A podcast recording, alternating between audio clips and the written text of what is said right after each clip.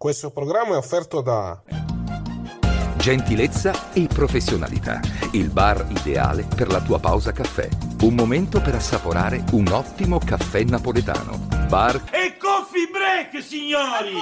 Stai zitta! L'accortezza nel servizio a tavola. Unico nella preparazione di gustosissime creme dalle composizioni artistiche. Ci trovi in via del Macello 22, Pompei.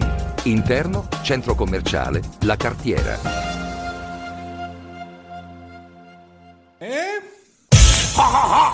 Ridere! Bello, bello! WineLivery.com Vini, birre, drink a casa tua subito, consegna in 30 minuti alla temperatura ideale direttamente dal produttore, così risparmi. WineLivery.com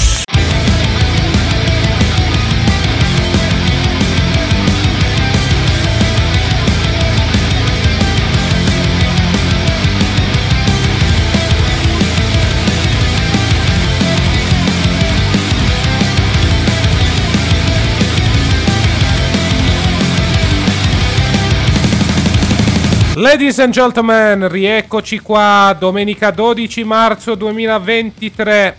Un saluto a tutti e benvenuti al podcast ufficiale targato Chiesa del Wrestling.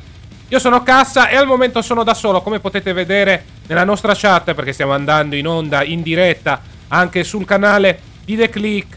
Nick mi raggiungerà tra qualche minuto.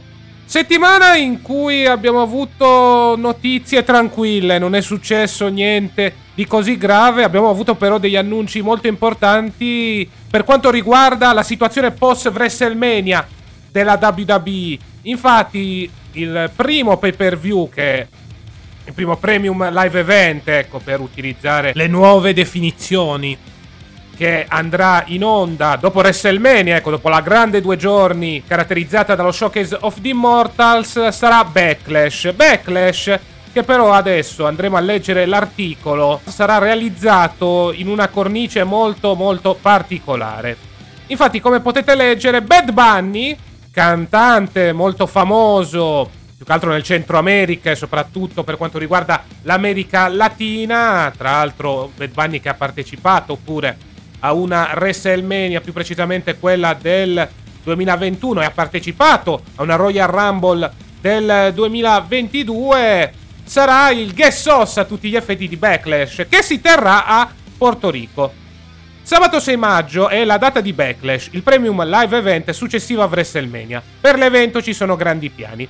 Lo show si svolgerà infatti a San Juan, Porto Rico, nell'arena Coliseo de Puerto Rico, 18.500 posti. A fare da host allo show sarà il cantante Bad Bunny, idolo locale e tra gli artisti più popolari al mondo. Per Bad Bunny sarà un ritorno in WWE, avendo partecipato a due Royal Rumble e all'edizione 37 di WrestleMania. Faccio anche un'altra piccola aggiunta, è uno dei wrestler presenti nel videogioco di WWE 2K23, è praticamente il bonus a tutti gli effetti del gioco. E a proposito del gioco, vi ricordiamo venerdì sul canale Viola l'appuntamento con Nick è proprio il gameplay di WWE 2K23. Sarà un ritorno in Porto Rico anche per la WWE, che nella stessa arena tenne New Year's Revolution nel 2005, un pay per view che rimarrà agli onori delle cronache per il brutale Elimination Chamber match che lo chiuse e iniziò a gettare le basi per la storica rivalità tra Triple H e Batista. Per chi si ricorda la storia, praticamente il titolo dei pesi massimi fu reso vacante da Vince McMahon, ci fu un Elimination Chamber per decretare il nuovo campione e a vincere fu Triple H che divenne un 10 volte campione del mondo, naturalmente tra titolo WWE e World Heavyweight Championship. Quindi una bella notizia e soprattutto ci ricorda che praticamente la WWE realizzerà tre pay per view successivi a WrestleMania fuori dagli Stati Uniti perché avremo Backlash a Porto Rico ma soprattutto avremo anche un altro evento che è stato confermato questa settimana. Parliamo del King e Queen of the Ring, perché settimana scorsa vi avevamo anticipato qualcosa, ci sarà questo evento e naturalmente questo evento sarà realizzato in Arabia Saudita. Dopo le indiscrezioni nate da WrestleNomics, che è un account Twitter che unisce il mondo del business, del wrestling all'economia, la WWE ha confermato durante l'edizione di questa settimana di Monday Night Raw che tornerà in Arabia Saudita il prossimo 27 maggio per l'evento King e Queen of the Ring, il premium live event che segnerà il ritorno in Arabia dopo Crown Jewel 2022, vedrà quindi le fasi finali sia del King of the Ring sia della sua controparte femminile, tornei che non si sono tenuti durante lo scorso anno. Infatti erano stati due tornei che si erano tenuti due anni prima, più precisamente nel 2021 ci furono le vittorie di Sever Woods per quanto riguarda la parte maschile e di Zelina Vega per quanto riguarda la parte femminile. La sede dell'evento sarà il Jeddah Superdome, che già fu sede dell'edizione 2022 di Elimination Chamber, quella famosa dove vinse Lesnar facendo l'F5 dalla cima di una delle cabine su Austin Theory.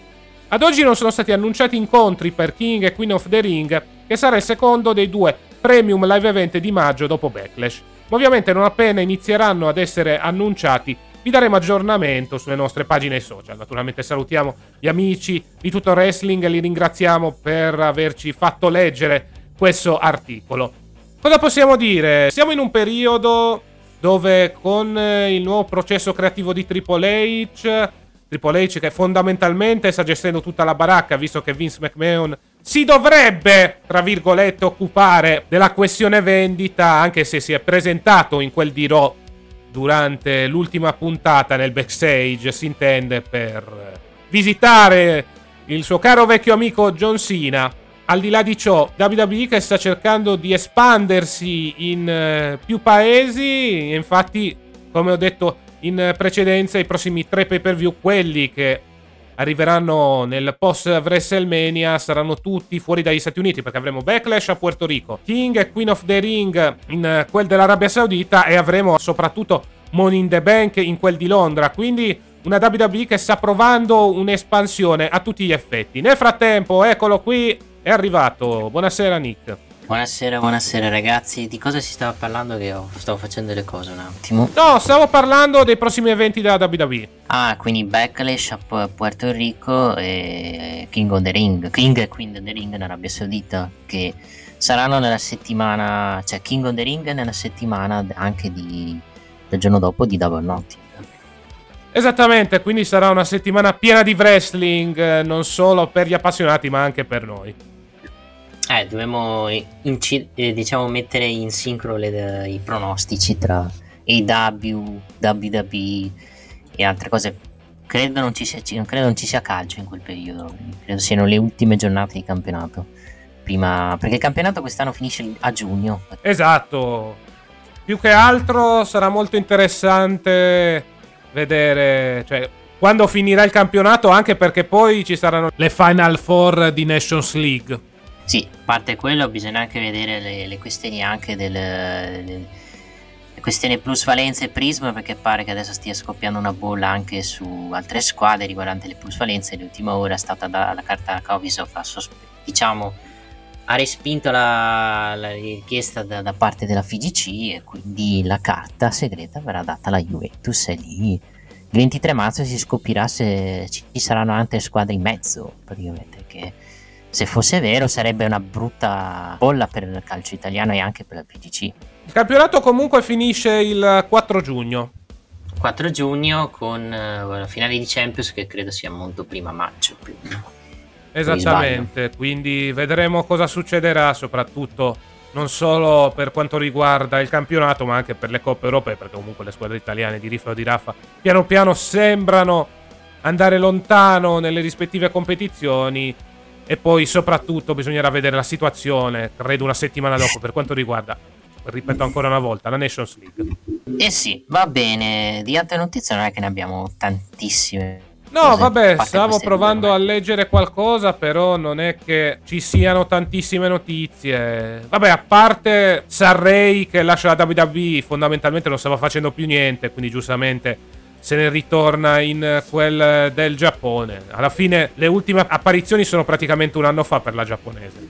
Sì, sì, praticamente aveva fatto. Era praticamente sparita dagli show WWE. No, for... no, una notizia forse non abbiamo parlato della WWE che vuole puntare a legalizzare le scommesse.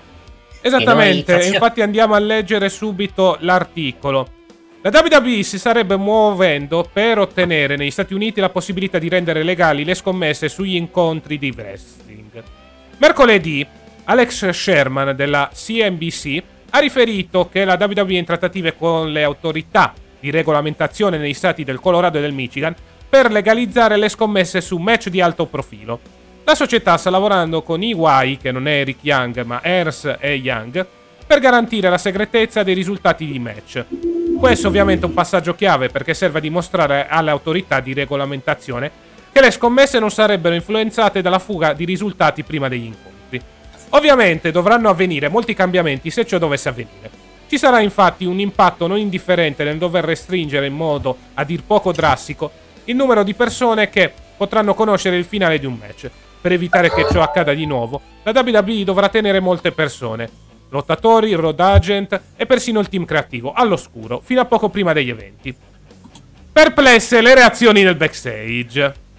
Non so se la WWE voglia farlo per trattare poi con DraftKings e ottenere ulteriori soldi dalla loro sponsorizzazione, però lo vedo come un rovinare l'aspetto del booking che c'è nel wrestling. Mi sembra un qualcosa pensato da chi non sappia come funziona, perché provengono da mondi diversi. Il wrestling non si adatta davvero a come funziona lo sport.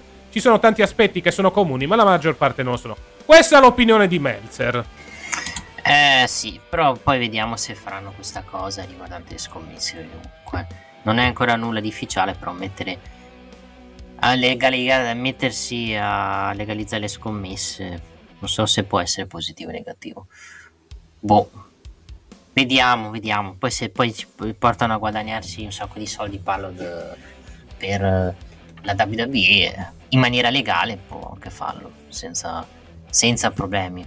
Noi già facciamo con i pronostici i nostri scommesse per capire come possono venire i match, ma quella è un'altra cosa, perché lì sono discollegati praticamente dalla WWE, nel senso che non hanno una collaborazione con la WWE. Praticamente sono loro di iniziativa a dire mm, scommettiamo su Roman Reigns che batte eh, Sami Zayn 1,20 Roman Reigns Sami Zayn 50 però non è approvata la WWE di quel sito di scommesso che può essere Bet One può essere che ne so B-Win esempio quindi per farvi capire se ha eh, se poi la WWE dovesse prendersi questa iniziativa di approvare siti di scommesse oltre a guadagnarci sono forse anche d'accordo che potrebbe anche un po' farti capire di come farti uno spoiler su come può finire un match Esattamente, quindi vedremo cosa succederà. Più che altro questa cosa potrebbe servire per eh, diminuire e soprattutto ridurre le indiscrezioni riguardo un determinato incontro e soprattutto riguardo all'esito di questo determinato incontro. Vedremo cosa succederà, certo è che la WWE vuole provare quantomeno a prendersi degli alleati all'interno del mondo delle scommesse, dove spesso e volentieri poche ore prima dell'inizio dell'incontro si vedono delle quote importanti per quanto riguarda i risultati. Sì, tutto, tutto ciò porta a un solo motivo. De soldi, soldi, soldi, soldi. Perché più soldi si fanno, più si investe. Praticamente. Esattamente. Si parla di business, quindi si parla principalmente di pecunia sotto questo punto di vista. Giri di soldi, giri legali però in questo caso. ovviamente è legalizzata sta cosa, perché se lo fai in maniera legalizzata rischi anche un po' di andare in guai giudiziari che la WWE vuole evitare, perché già ne ha avuti tanti in passato per altre questioni. Quindi ed è anche in borsa, anche in borsa, vogliamo ricordare. Esatto. E quindi se ti metti a fare queste cose rischi anche eh, di avere un crollo in borsa e anche più risonanza mediatica, praticamente. Esatto, poi anche alla luce di una possibile vendita della WWE è meglio cercare di fare le cose in maniera pulita, almeno per questo periodo. Sì, facendo una scommessa quando la vendono la WWE, che, cioè, che data ti sei dato? Maggio, giugno, dopo WrestleMania o anche molto più avanti? Allora, io mi sono dato due opzioni, o dopo WrestleMania o molto molto più avanti, perché a giudicare dalle indiscrezioni chiede una bella cifra il vecchio. Io ti dico, penso prima di SummerSlam. Cioè addirittura a luglio vado, vado, lungo, vado per le lunghe, perché comunque fallo dopo WrestleMania se poi che ne so, so vabbè, io, io sono l'idea che non sono i fondi arabi, perché i fondi arabi secondo me diciamo a livello mediatico porterebbe a un grosso problema la WWE io penso più a un Comcast o anche qualcosa che non sa magari, una, un Amazon o o magari un'azienda che non sappiamo che magari ha tanti soldi e ha già preso la WWE, che ne sai?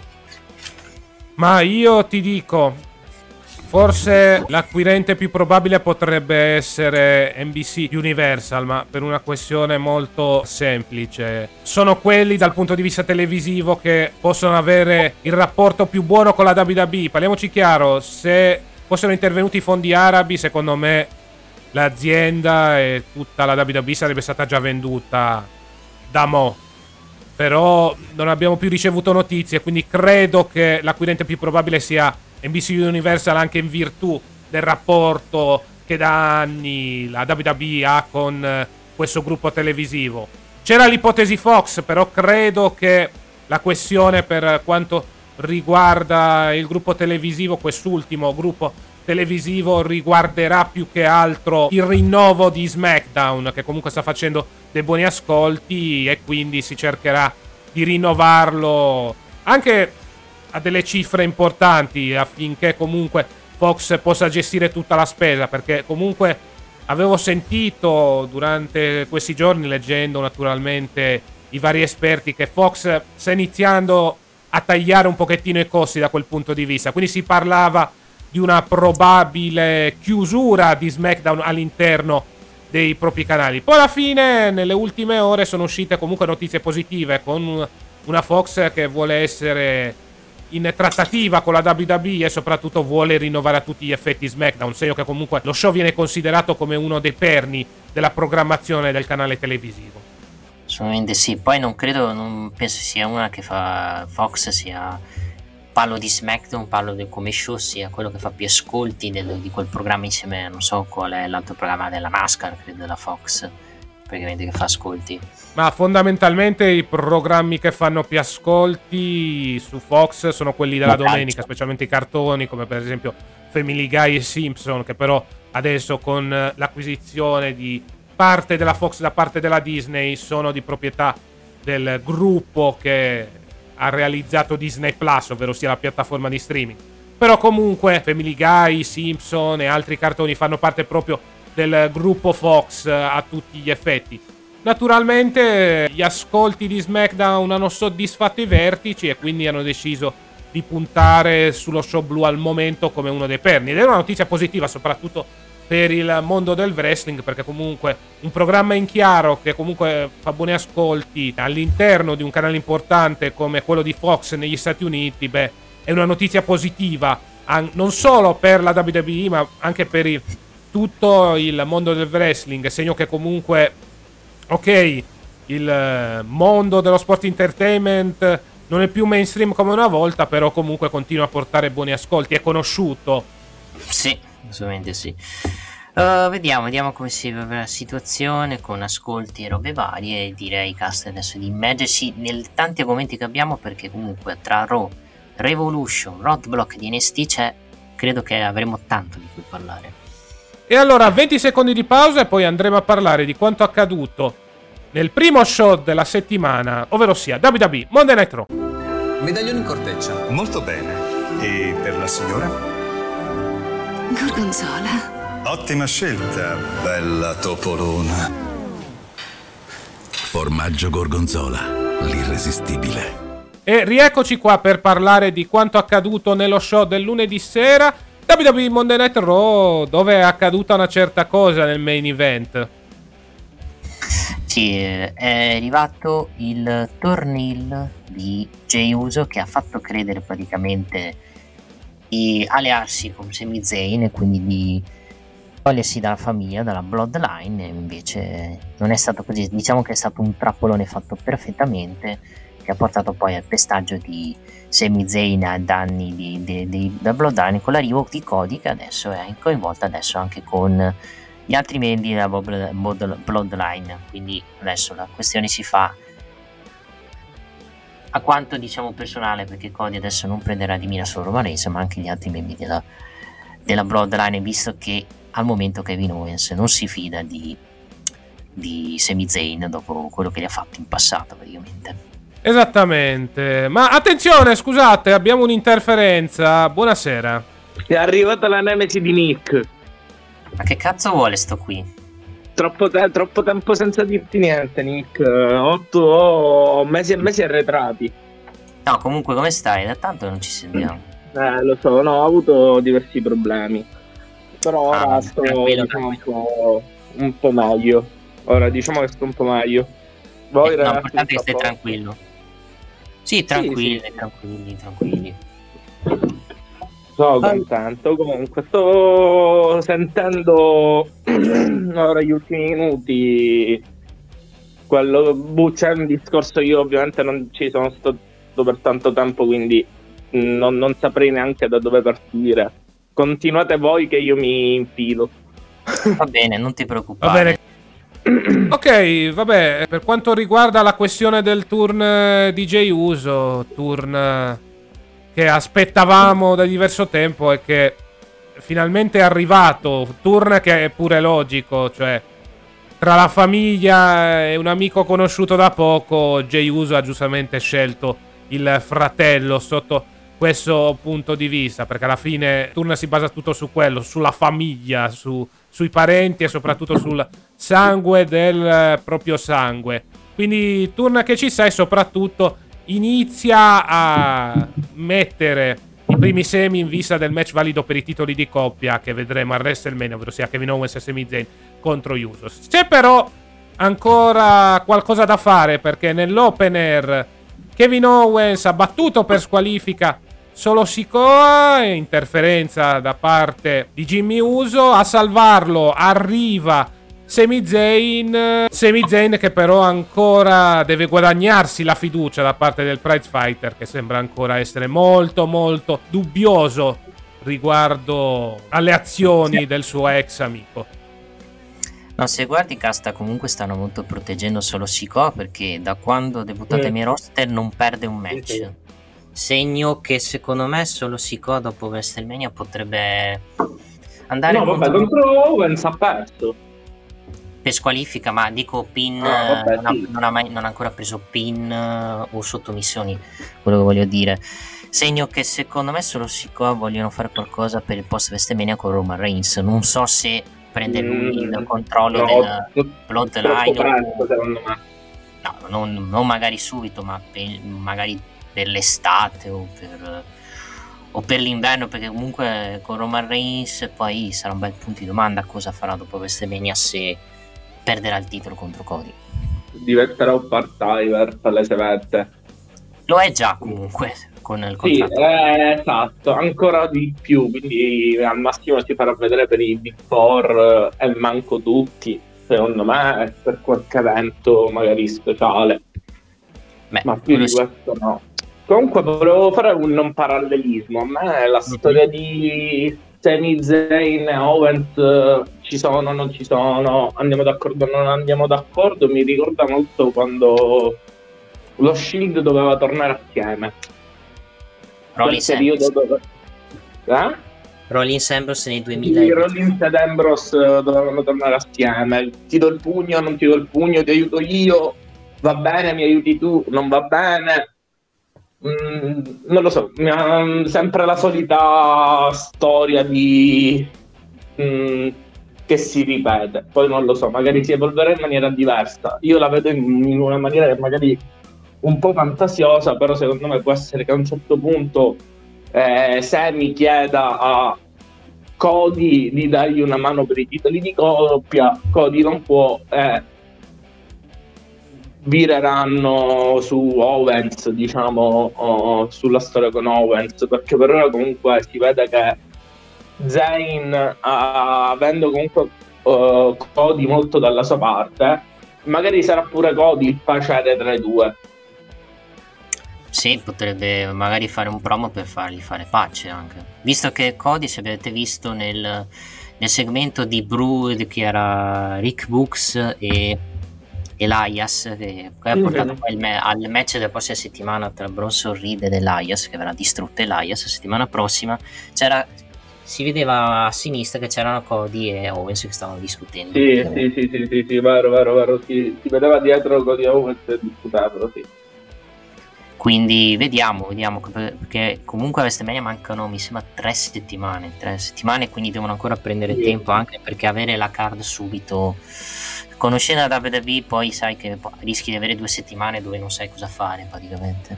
Sì, sì, sì, sì, sì. Però più che altro, come, come ve lo spiego, cioè eh, tutti, tranne magari qualche match, uh, tutte le storie dietro match che ci saranno a WrestleMania sembrano con una storia proprio fisiologica, cioè che deve andare così perché è la cosa più naturale, cioè non osano, non stanno osando nella Road to WrestleMania, secondo me. Eh, perché alla fine sapremo fondamentalmente tutti come andrà a finire, soprattutto mm. storia, nelle storyline più importanti.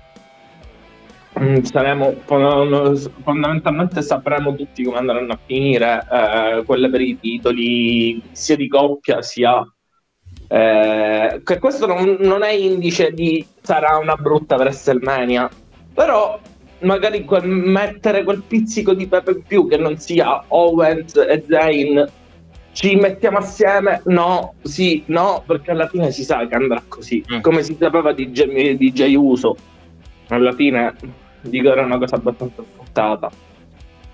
Boh, non lo so, staremo a vedere.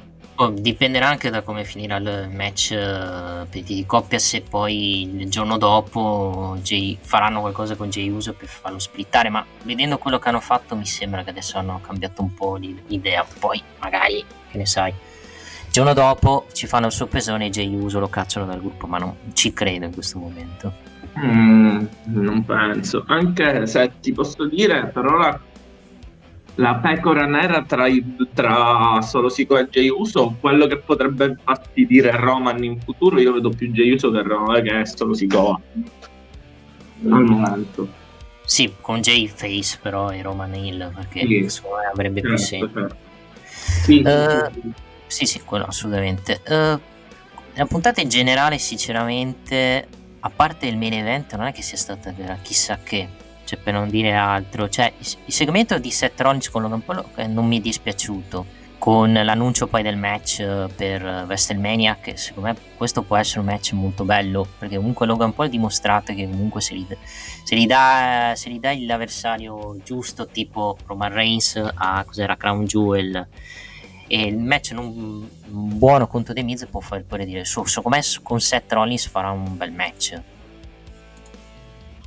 Sì, so ma è una faida che secondo me non dà mm, non dà completamente una mano a, a Rollins. Cioè mi dispiace dire questo però più che altro non, ave- non sapevano cosa fare ti dico non sapevano cosa fargli fare a Rollins quello è il problema secondo me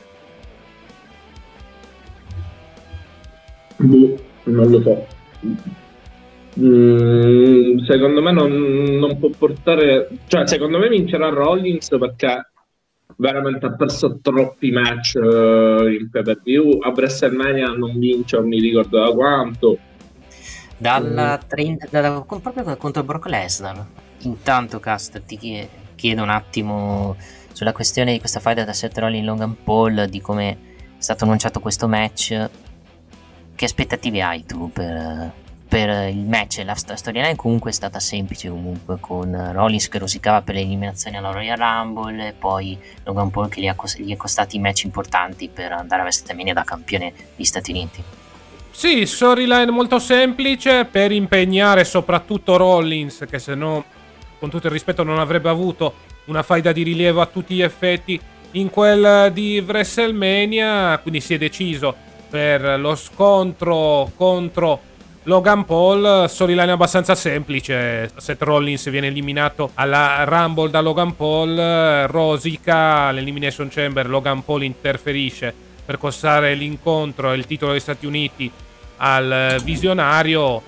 Il resto poi è storia da questo punto di vista. Vedremo cosa succederà perché sicuramente può essere un buon match anche dal punto di vista dell'ottato, visto che Logan Paul ha dimostrato di saper tranquillamente stare sul ring della WWE. secondo indiscrezioni il match dovrebbe essere fatto di sabato, ovvero sia giorno del compleanno di Logan Paul, quindi questo potrebbe dare dei piccoli dubbi sul risultato. Sì, assolutamente. Speriamo che non... Mamma mia, cioè veramente diventerebbe una specie di... Mm, mm, di tortura per Rollins ogni WrestleMania perdere perché capisco contro Owens capisco contro Cody appena rientrato Owens che era diciamo in uh, una mini rampa di lancio anche se però non se ne è fatto niente ma poi arriva Logan Paul almeno contro Logan Paul fatelo vincere cioè mm, alla fine Logan Paul non se ne fa niente è un part timer bravo per quanto sia ma rimane quello sì assolutamente sì anche perché se Rollins potresti poi anche inserirlo per, dopo questo match per, per il titolo del mondo quindi una vittoria gli servirebbe tantissimo in questo momento Uh, poi parlando, parlando delle storyline della divisione femminile, vi sta piacendo la storyline di Asuka contro Bianca Belair? Chiedo a te. No. Quale storyline? Eh. Anche, infatti, Esatto. perché è più concent- mi sembra che è più concentrata sul uh, fare questo team di Carmela e Chelsea Green che su costruire la storyline tra Bianca ed Asuka. Cioè, mi sembra una cosa imbarazzante. Cioè, non sta succedendo letteralmente nulla. Una viene attaccata da Chelsea Green e l'altra viene da Chelsea Green e Carmella e l'altra va a aiutare. Mm, poi Aska viene attaccata e Bianca la va a aiutare. Cioè, così sta andando a finire. Che è un- una costruzione per i titoli di coppia. Ma che è? Cioè, non, non ha senso. Cioè, è più interessante la storyline de- delle Damage Control con così è, Becky, Lita e Trish. Per quanto non è che molto più interessante. clamoroso, però quantomeno hanno messo del pepe in quella storyline. Qui su Asuka e. Bianca c'è, cioè, a meno che non si inventano qualcosa nelle ultime due settimane, hanno vinto un flop come storyline. Poi a WrestleMania faranno un- sicuramente un bel match, secondo me. No, assolutamente, non è quello in discussione. Sì, Non è il match in discussione, in discussione è proprio la storyline che non ha una linearità, ma mh, ha diverse pack sia dal lato di scrittura, sia dal lato comunque di, di come la stanno svolgendo. Il match, il match in sé, eh, tra eh, il match in sé che abbiamo visto, eh, che era Bianca ca- contro Carmela, è stato. Sì, Sì, esatto. Uff, No, anzi, ah, eh, sì, sì, Bianca contro Carmela, sì, sì. sì, Bianca contro Carmella. non so perché tutto il resto ha messo Eh sì, esatto, ho messo il video di Aska contro Carmella, vabbè, lasciamo. Vabbè, lasciamo perdere. E sì, l'ho visto troppe volte, basta, ragazzi, perché ho visto cento volte sto match, direi anche basta. E vediamo, la prossima settimana, adesso non so che match hanno annunciato, se match tra con Asuka e Bianca contro Carmela e Chelsea Green o... No, mi sembra Asuka contro Chelsea Green, non, so- no, Bianca contro Chelsea Green annunciato, adesso sto vedendo qua. Quindi tiriamo avanti ancora stia tiritera di- per non arrivare poi alle due che si menano, ma vabbè, pazienza. Eh, passando ad altro, sempre della puntata di Raw, eh, Finn Balor contro Johnny Gargano con la vittoria di Johnny Gargano sporco con l'int- per interferenza di Edge.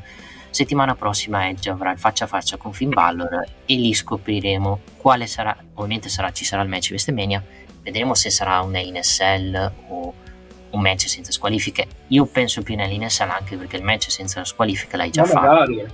ad Extreme Rules in un I Quit match praticamente uh, Casta di questa storyline cosa ne pensi di Edge e Finn Balor e secondo te chi, chi, chi dovrebbe vincere questo match vedendo che Edge ha credo ancora 4 mesi di contratto non ho capito se lui deve ritirarsi in estate o deve o ha, o ha prolungato il contratto Ma dipende da dove vogliono arrivare con questa storyline. Perché è vero, Edge ha vinto in quel di Elimination Chamber. Quindi, per rigor di logica, chiudere la faida dovrebbe essere Finn Balor, quantomeno per dargli un eh, push importante. Nel caso puoi costruire anche la storyline di Edge che non si sente più all'altezza. E allora poi si ritira in quel di SummerSlam.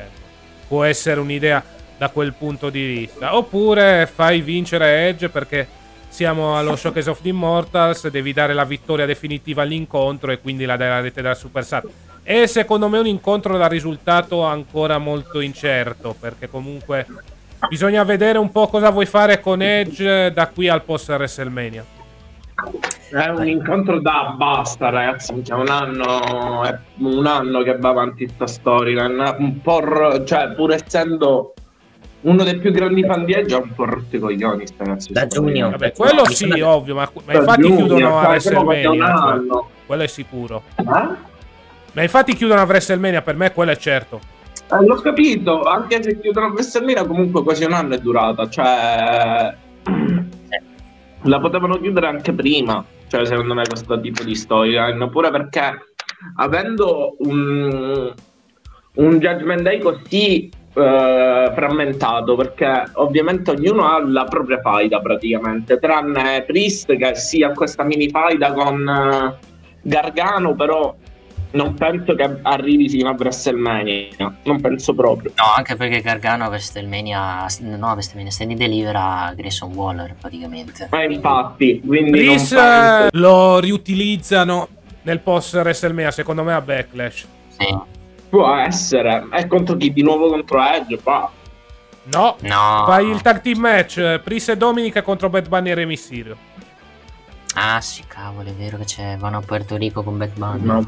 Ah, vero, vanno a Porto Rico. Ah, hai ragione, niente. A posto. comunque Possono non- giocarsela così se vogliono utilizzare Priest. Perché comunque Sì. erano uscite indiscrezioni riguardo a un possibile match eh, non uno contro uno tra Mysterio e Dominic per WrestleMania. Credo che però la strada sia quella. E quindi credo che se dovranno andare avanti anche alla luce dell'annuncio che hanno fatto a SmackDown, se dovranno andare avanti con questa faida, sicuramente provano a fare il tag team match. Sì, assolutamente sì. Io ti dico. ma è che- sbagliato, anche quella fight la devi, la devi chiudere. Tra Ray e Dominic.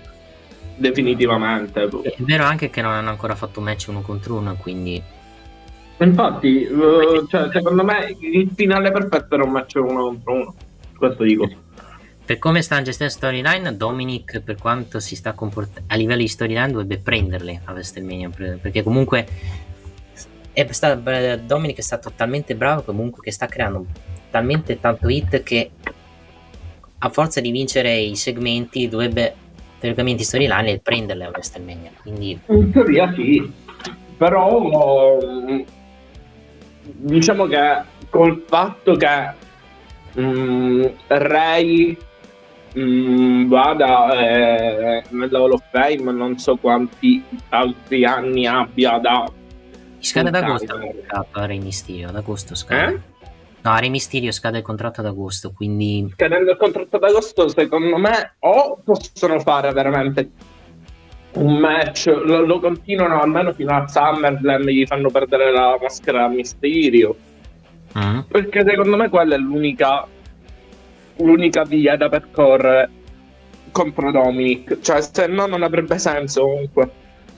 Anche se magari Dominic non prende la gimmick, però secondo me la la fine naturale dovrebbe essere Mysterio che perde la, la maschera per colpa del figlio. Cioè, Sì. visto che comunque ce l'hanno, ce l'hanno sbacantata in continuazione con sta maschera mh, che è sempre ricorrente nei, eh, nei promo dei due. Anche con- nel match contro Santos Escobar eh, di settimana scorsa, dico sempre comunque eh, loro, cioè, sempre la maschera. Cioè, Mm. Sì, ci potrebbe anche stare eh, maschera, cioè potresti farlo non a WrestleMania magari, perché a WrestleMania mai dai, dai tipo una vittoria e poi fai andare avanti non a a. SummerSlam, intendeva SummerSlam. Sì, sì, no, no, Infatti, farlo. o, la fai continuare fino a SummerSlam o la chiudi. Però non è, cioè. fa- non è facile farla continuare fino a SummerSlam, perché hai comunque 3-4 PPV di mezzo che c'hai WrestleMania, c'hai Backlash, c'hai King on the Ring, c'hai Money the Bank in Inghilterra e devono impegnarsi tanto secondo me per arrivare fino a Eh, SummerSlam. Lo so, però mh, anche tra Clash of the Castle e WrestleMania comunque c'erano un bel po' di pay per view in mezzo, comunque da settembre fino ad aprile. Sì. quello sì. Quindi comunque hanno aspettato, magari spostano di nuovo Re Mysterio verso Raw stavolta con eh, probabilmente Dominic a SmackDown insieme a Ria eh, perché penso e spero che Ria vinca il titolo. Magari Mhm. spostano di nuovo Ray a Raw e quindi si tengono ancora un po' distanti per questo motivo. Mm, posso arrivare a pensare Ma dipende se fanno il draft poi dopo WrestleMania, perché anche quello potrebbe incidere. Ah, sì, c'è pure il. Sì, sì, sì. In teoria c'è il draft il 13 Evidente. aprile. Mi ricordo- Non è stato annunciato un cavolo, però come dicevano queste voci che potrebbe farlo dopo WrestleMania, però non c'è Più che altro annuncio. credo ci sia bisogno perché questo. praticamente questi roster sono da un anno e mezzo gli stessi. Eh, e cambiate gli stage, cazzo, che sono sempre uguali, porca miseria. A me non piacciono questi stage, però sono gusti. Eh, parla- e parlando invece di una faida che lì ha, diciamo, di- per così dire, qualcuno diceva che è stato Vince a condizionare in verità è stato Brock Lesnar, perché Brock Lesnar non voleva lavorare con Bray Wyatt e quindi hanno fatto, hanno deciso di cambiare le, le, le. Secondo me, in verità, la, la storia è un'altra. Non è lui che non voleva lavorare con Bray Wyatt, ma era lui che non voleva perdere più. Sia con Bray Wyatt, sia con qualcuno che avesse uno status per cui lo avrebbe potuto perdere. Me. Però devo- facci caso, la seconda volta che rifiuta di, uh, di fare un match a WrestleMania con Wyatt. Se ti ricordi, nel 2016 doveva affrontare Sì, Wyatt. però poi però- lo, lo fece a Rodlow. No, no, no, Cioè, non è fece Luke Harper. Luke Harper contro Brock Lesnar. Wyatt non fece niente quel match, praticamente, se ti ricordi.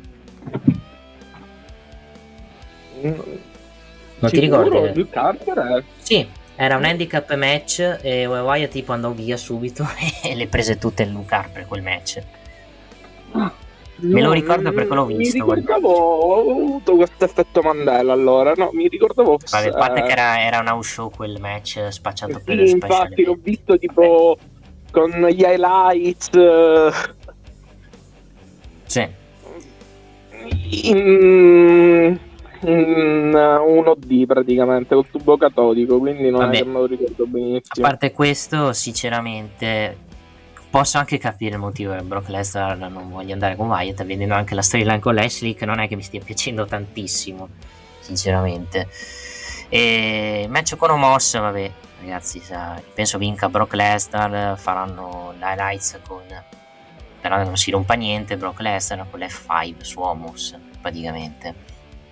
Anche perché non penso vogliano dare la vittoria ad, Omos in quelli WrestleMania anche perché già, viene da due o tre sconfitte con Bobby Lashley quindi diciamo, No, ma infatti per questo io pensavo, secondo me, Bray Wyatt vincerà contro Lashley, ok? E secondo me avrebbe, do- avrebbe dovuto vincere pure contro Brock. Brock si è rotto le palle di perdere, già comunque ha perso con eh, Bobby più volte. Quindi Mm. secondo me ha perso contro Reigns praticamente le ultime fight le ha perse tutte. sì praticamente cioè, poi anche la, la vittoria di Crown Jewel è stata un po' controversa però Vabbè, quella lì vabbè vabbè. però questo ti fa anche capire comunque fa un po' Non di la job rendo canonica quella. Sì, quello non è mai esistita praticamente. Eh, vediamo, vediamo comunque settimana prossima hanno faccia a faccia Lesnar Moss. Vedo l'ora praticamente. Intanto Moss distrugge Ziggler in un minuto praticamente. È proprio stato un squoscione da parte di Dob Ziggler che sta facendo questa tag team comedy con Mustafa Ali praticamente. Che vediamo dove porterà. Non so, non Sì, credo a non- grandi non- cose, non però. vedo, Non vedo il senso, però sì, cioè, secondo me sono due ottimi worker, cioè vabbè. Dolph per me rimarrà il più grande rimpianto come underdog eh, perché Sì. dopo le series del 2014 tu gli dovevi dare un push potentissimo secondo me. Cioè, Eh, non è sono andati in fondo purtroppo.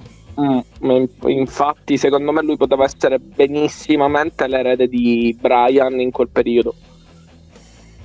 Eh, il problema è che o non piaceva Vince o semplicemente non ci credevano in lui. No, non per me semplicemente non credevano in lui. Sì, almeno io lo vedo così. penso anch'io, anche un po' anche il fatto che lui non è che si sia fatto be- bollire backstage in passato con certe Sì, dichiarazioni, sì, sì, sì, ha anche un po' danneggiato su status. Sì, Prima quelle dichiarazioni che aveva fatto durante eh, quando era, non so se era quando era campione o era prima, vabbè, cambia poco comunque il discorso e anche gli infortuni hanno molto inciso su dargli una possibilità da main eventer. Sì, Anzi, perché è stata, lui è stato più più volte senza contratto a dire non rinnovo più, non rinnovo più, non rinnovo più e poi puntualmente dopo due o tre mesi rinnovava. Secondo me, eh, dopo- io ti dico, Ziggler doveva fare come Cody, abbandonare la WWE per cercare Mm. di provarci. Sì. Perché secondo me se andava in, in altre federazioni magari diventava una star e poi tornava in WWE. Il problema è che non Sì. ha, come si può dire, non ha avuto le palle di andarsene. Semplice. Esatto. Ha preferito il comfort con quella WWE anche se non eh, trovava il... eh, que- non faceva quello step in più, diciamo. Ha preferito stare nella zona di comfort e basta. Eh, coffee break direbbe qualcuno Nicky Cross contro Piper Nive è durato un minuto e Piper Nive batte fa semplice beh, in poco tempo Nicky Cross che anche è un'altra che diciamo che ah, ok gli hanno ridato la gimmick però in questo momento non hanno piani a parte sto tag team con Candice la Re praticamente No, io boh, Paper Niven eh, Boh. sono un fan eh, totale, quindi perché forse è l'unica wrestler femminile che ho seguito pure in ICW quando hanno dato per un periodo, per un piccolo periodo l'ICW in italiano. Sì. Eh, e praticamente la, la conobbi minchia mi, mi piacque subito. E Mm. quindi comunque rimane un po' una mia pupilla. Quindi spero che comunque lei il potenziale per fare bene. Comunque come Monster Hill ce l'ha. Molto più che ovviamente quella sega di Nia Jax. Quindi se volevo, se vogliono trattarla in un modo giusto, secondo me trattarla come una Nia Jax. Quindi sempre comunque quella pronta a distruggere tutto, è pronta a... è un'avversaria credibile contro tutti. sì. Per me sarebbe quello il modo migliore di gestirla. Poi, ovviamente, Secondo me stanno, ti dico, stanno aspettando che finiscano queste storyline di Vestemania per poi creare qualcosa con uh, Piper Nive. Non so se sarà l'avversario apposta Vestemania di Bianca, perché ho il terrore che Bianca vinca a Wrestlemania e lì dici e chi affronta Bianca visto che ha battuto tutte e lì sappiamo benissimo No, che- non sono così sicuro perché comunque avendogli cambiato pure la gimmick ad Asuka un motivo ci sarà.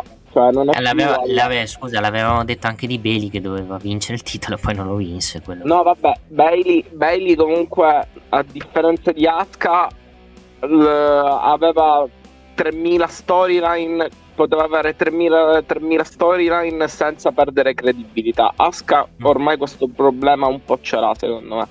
Cioè, se perde pure questa, un po', secondo me, la declassi. Sì, la ridimensioni abbastanza. Mm, sì. La ridimensioni un pochino, a differenza di... mm, di, Di- di Bailey. di Bailey. Sì, che comunque è ritornata, aveva una stable, comunque potevi lavorare con la stable e con la stable comunque anche senza titolo ci stai lavorando bene. Mm. Cioè non è che ha perso credibilità, lei potrebbe riandare di nuovo per il titolo domani, volendo, capito? Quello sì, sicuro. Eh, passando, eh, passiamo al promo di John Cena con Austin Theory. Verrebbe da dire John Cena fenomenale nel promo. Austin Theory. Sì, però, però non, tro- troppo, secondo me, una faida troppo precoce per Theory. Cioè, non, dopo, dopo Sina che l'ha letteralmente distrutto, anche se vince il match, Ma se vince Mm. match ha un grande status, secondo me. Se vince, ma secondo me no. Secondo me no. Non- comunque no, perché non penso vinca Pulito come non ha vinto Pulito praticamente nessun match da quando è tornato. Da quando è tornato campione non ha vinto Pulito mezzo match. Eh, Comunque l'hanno, l'hanno ridimensionato molto pure lui, anche se ha una gimmick per cui può- lo posso ripescare in qualsiasi momento, un po' come Semi anche se ha perso contro Roman comunque tu lo puoi ripescare in qualsiasi momento per mandarlo per il titolo e idem comunque eh, Austin Theory, però mm, Sina l'ha letteralmente devastato. È, è vero che Cioè, Sina nei promo veramente è imbattibile. Cioè, vi ricordo Sì. che aveva devastato anche Roman Reigns nel 2017, anche nel promo che aveva fatto pre SummerSlam. Cioè, lì Sina secondo me Mm, batterebbe sì, nei promo anche The Rock. meno. Ma guarda, ti posso dire una cosa, forse una bestemmia, ma nel promo pre WrestleMania ho, ho preferito Roman. Sinceramente. Mm, Pre-WrestleMania, pre-SummerSlam, SummerSlam, scusami. Sì, sì, pre SummerSlam. Ho preferito Roman, secondo me gli ha tenuto testa veramente in maniera considerevole. Sì. Eh, sì, però comunque anche contro The Rock quando fu il uh, Once in a Lifetime comunque The Rock lo uccise pure. Uh, Sì. Però capito sono uh, Reigns dopo che ha cambiato dopo che è diventato capo tribù comunque è diventato a- a- al microfono è diventato una certezza pure lui. Certo, non ai livelli di Sina, perché Sina comunque ha avuto una costanza di 10 anni di essere, di anche 15 anni di essere un fenomenale al microfono. Sì. Eh, invece, comunque, Theory lo vedo troppo acerbo al micro, troppo, troppo acerbo ancora come Deve migliorare, giovane lui. Eh? Deve migliorare quello che Sì, sì, sì, sì, sì, ma secondo me deve migliorare in tutto, tranne sul ring che, mm, che è bravo, comunque non gli si può dire niente sul ring, però non ha lo status, non ha la- mm, il calore di tifosi neanche da Hill, comunque non è un quel Hill che si fa odiare perché va contro oh, perché va contro Sina o, o per il suo comportamento si fa odiare perché Hill un po' lo, lo vedo un po' come Baron Corbin cioè nel senso come Hill dicono. Poi è ovviamente Theory è molto superiore però mm, lo vedo nel ah si fa odiare perché si fa odiare. Se- senza mm, un reale motivo secondo me ancora è troppo cervo per dargli un match così importante un match troppo importante cioè secondo me questo match si sarebbe potuto fare fra due anni e là sarebbe stato È, è- è vero, però, Fulvio, è che Sina, io sono idea che non escludo addirittura che sia il match di ritiro di Sina perché con Mm. impegni col cinema non so quanto tempo avrà poi Sina di presentarsi in WWE.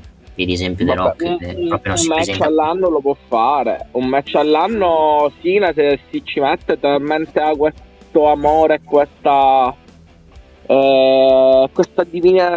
questa. mm, eh, questo amore comunque questo attaccamento alla WWE che un match a WrestleMania lo farebbe anche perdendo per lanciare nuove stelle dico anche fra due anni eh, Poi dico, non- molti noi pensavamo che dopo il match con Wyatt addirittura non si sarebbe più fatto vedere.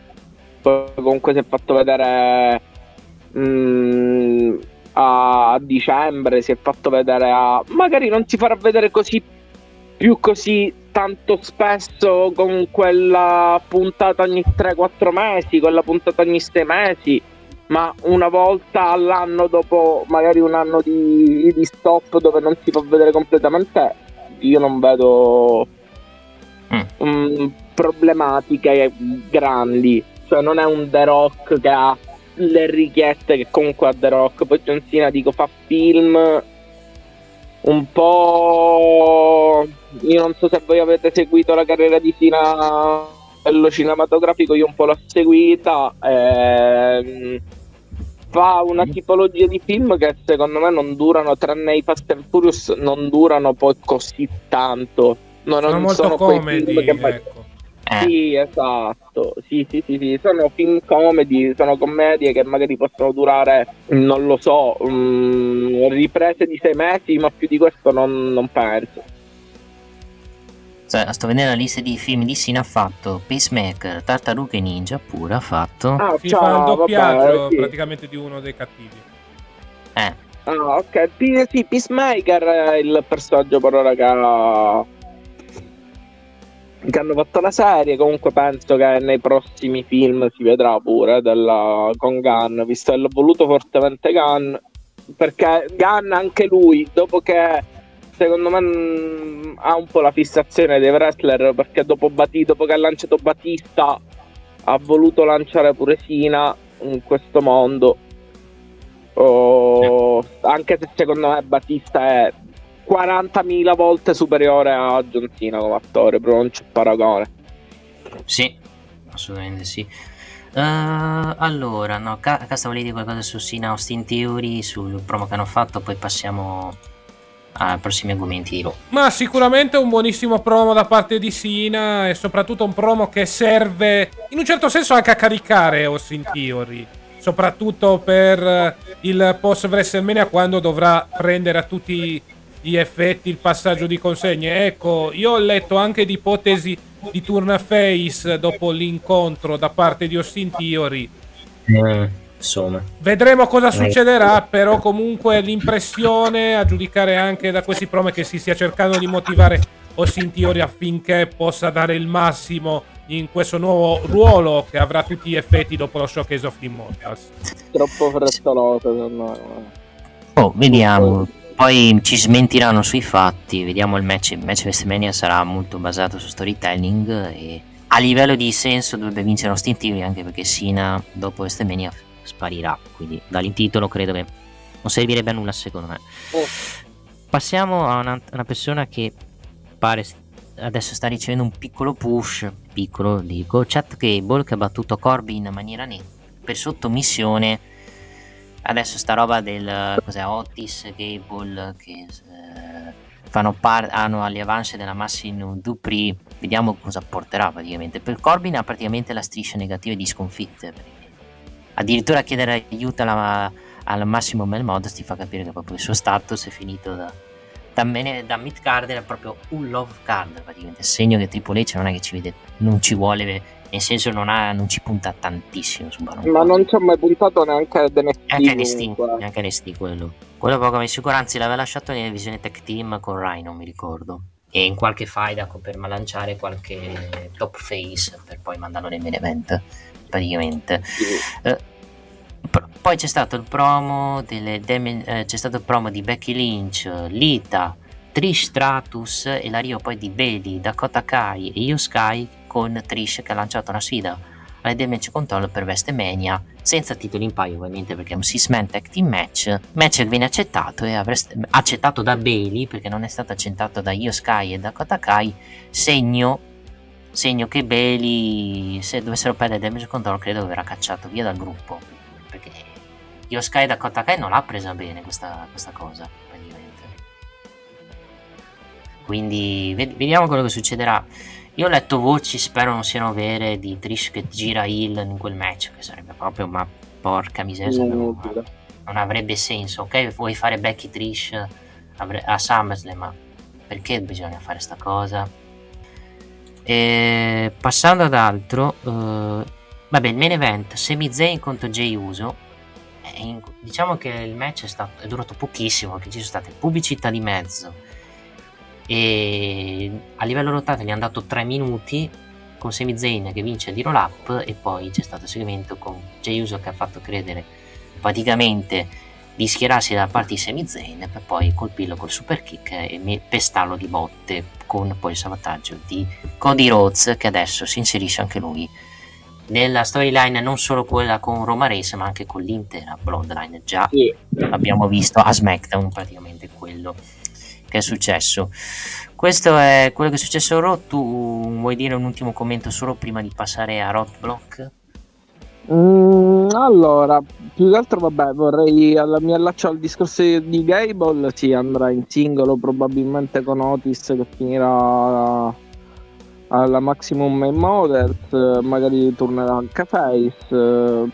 Però per quanto riguarda il finale, buh, uh, cioè, sì è interessante, ma non più di tanto, secondo me, questo triple threat, eh, questo 3 contro 3. Sì. Puntata carina, ma comunque bellina. Il ritorno di Sina è tutto, cioè è stato un bel, una bella puntata, ma non mi ha fatto impazzire, sinceramente. Yeah, neanche a me, sinceramente, è stata una puntata onesta, sufficiente, niente di più. Trainata dal Bloodline, dalla storia della Bloodline. Sì. E sì, basta. Sì, mi è piaciuto più SmackDown, se vogliamo dire, rispetto alla puntata di, questa settimana. Sì. Pochino pochino. Uh, vediamo, allora, per le prossime settimane è stato annunciato comunque il match da Bronson Reed ed Elias, poi hanno annunciato praticamente i Brock Lesnar e Mossa che avranno faccia a faccia e, e, poi basta, non credo abbia annunciato altro per Raw di settimana prossima. No, Edge contro, e Finn Balor che hanno faccia a faccia per annunciare moltamente il loro match di WrestleMania che sarà, penso, se no non so se sarà la prima notte o la seconda notte, anche perché lì bisognerà capire un po' la schedule e l'ordine dei match, perché da quello che so il main event della prima notte al momento è quello femminile per il titolo di SmackDown, quello tra Charlotte e Rhea, però io dico sempre i, cambi, i piani possono cambiare all'ultimo e potrebbero mettere gli Usos contro Owens e Zayn se se dovessero andare bene ancora questa storyline anche perché Charlotteria a livello di storyline non è che abbiano fatto ancora chissà che. Cioè anche ne, se vogliamo dire Charlotte Corriere e Ripley non, non, si sono ancora impegnate a livello di storyline perché comunque Rhea Ripley si è più impegnata per rompere le scatole ai Mysterio con Dominic piuttosto che andare all'attacco di Charlotte praticamente. Sì, infatti secondo me è una storyline che si svilupperà nelle ultime settimane perché comunque la base c'è staremo a vedere. La base staremo a vedere. sì quello sì assolutamente sì. Tanto è tornato Casta e possiamo vuoi dire l'ultima su Raw prima di parlare di NST ma puntata di Raw dove comunque sono successe cose specialmente il turn per quanto riguarda Jey Uso. Vedremo cosa succederà per il resto comunque piano piano sta iniziando a formarsi sotto il punto di vista degli annunci la card dello Showcase of the Immortals. Vedremo cosa succederà anche per quanto riguarda la situazione del Six Woman Tag, perché comunque sembrano esserci indiscrezioni riguardo un possibile turn di Trish e conseguente match con Becky a SummerSlam. Sì che sinceramente non è che abbia così voglia, però vabbè, se lo fanno, pazienza, dobbiamo sorbircelo. Va bene, Casta, direi di parlare di NST. Va bene, allora 20 secondi di pausa e poi andremo a parlare di quanto è successo nel brand di sviluppo, ovvero sia WWE, ragazzi, io vi saluto, ragazzi, io vi saluto intanto che purtroppo devo andare. Va bene, Fulvio. Ok, grazie di tutto, Fulvio. Ciao ragazzi, ciao. Ciao Fulvio, alla prossima. E allora 20 secondi di pausa e poi andremo a parlare di quanto accaduto nel brand di sviluppo. Quindi andiamo a parlare di quanto accaduto in quel di NXT. Gentilezza e professionalità. Il bar ideale per la tua pausa caffè. Un momento per assaporare un ottimo caffè napoletano. Bar e coffee break, signori! Stai zitta! L'accortezza nel servizio a tavola. Unico nella preparazione di gustosissime creme dalle composizioni artistiche. Ci trovi in via del Macello 22, Pompei. Interno, centro commerciale, La Cartiera. E rieccoci qua per parlare di quanto accaduto nello show della Federazione di Sviluppo NXT che questa settimana ha realizzato il suo evento speciale, l'ultimo evento speciale televisivo prima di Stand and Deliver, ovvero sia WWE NXT Roadblock. Allora, su Roadblock voglio dire, è stato uno show sinceramente buono, ha avuto un buon main event anche se purtroppo tagliato molto dalle pubblicità, anche perché i main event con le pubblicità di mezzo non valuta molto il livello dellottato, nel senso cambiano il giudizio del livello lottato. Sono molto spaventato per un Senterez perché avevo paura veramente che si fosse fatto male, grazie a Dio era storyline, fortunatamente.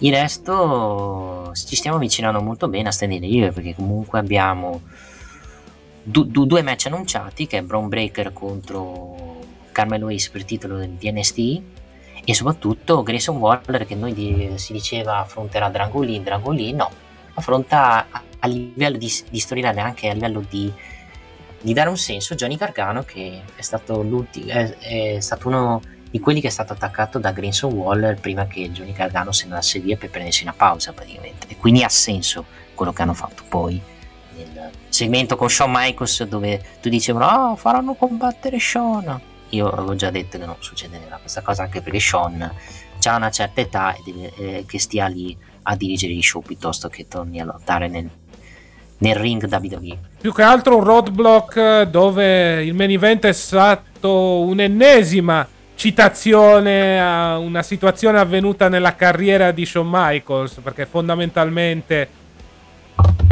il finale è un rimando a quanto accaduto nella puntata di Monday Night Raw del 20 novembre 1995, ovvero sia quello che era accaduto tra Owen Hart e Shawn Michaels, con Shawn Michaels che a causa dei tanti colpi realizzati dal fratello di Bret Hart era svenuto a tutti gli effetti. Tra l'altro lì l'angle fu fatto anche in maniera ancora migliore con Vince McMahon che addirittura si alzava dal tavolo di commento e andava a soccorrere l'Art Break Kid. Qui è andato a soccorrere addirittura Shawn Michaels e Booker T.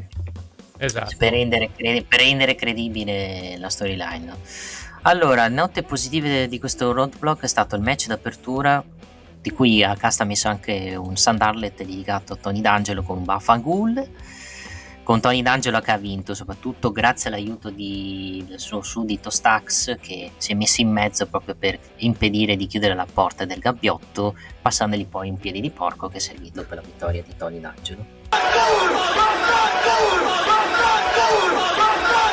Abbiamo capito. Come avete ben sentito questo era l'insulto che Tony D'Angelo ha mandato a Diject verso la fine del match. Match molto buono, molto hardcore sicuramente.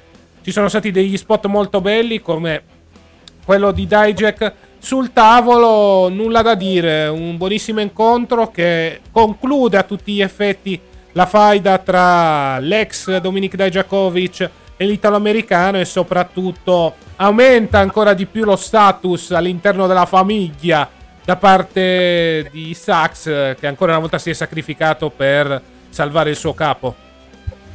Sì, e a livello di senso ci sta che uno come giustiziere venga messo in galera dal capo, dal capo boss, Tony D'Angelo praticamente. Vediamo adesso quello che succederà con Tony D'Angelo. Finita sta faida con Dijak, se ritornerà a essere stronzo Hill oppure rimarrà face, capo, capo boss face buono praticamente, perché quello bisogna capire cosa avranno anche fare con la questione titolo nordamericano perché Wesley settimana prossima affronta Assion per il titolo, per il, per il titolo nordamericano praticamente. Le note invece un po' negative di sto roadblock è purtroppo GG, Jesse J incontra Gigi Dolin per il booking del match perché Gigi Dolin vince di roll up e poi viene attaccata e Jesse Shane praticamente vince il segmento se vogliamo dire match non mi, non mi è parso bello secondo me. No, per me match molto molto brutto, anche perché quando dovevano iniziare ad ingranare, fondamentalmente è finito il match. Cioè, praticamente c'è stato questo schieramento dal nulla, 1, 2, 3, vittoria da parte di Gigi Dolin.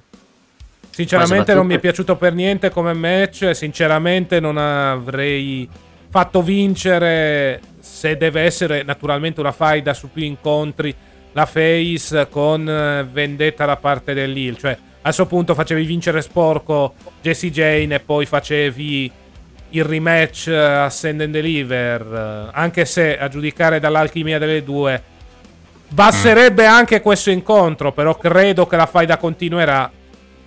Sinceramente speravo in qualcosa di molto molto migliore per quanto riguarda questa faida tra le due ex Toxic Attraction. Invece ci siamo beccati un match normalissimo, una vittoria pulita arrivata in un momento in cui il match doveva ingranare. Match molto molto deludente.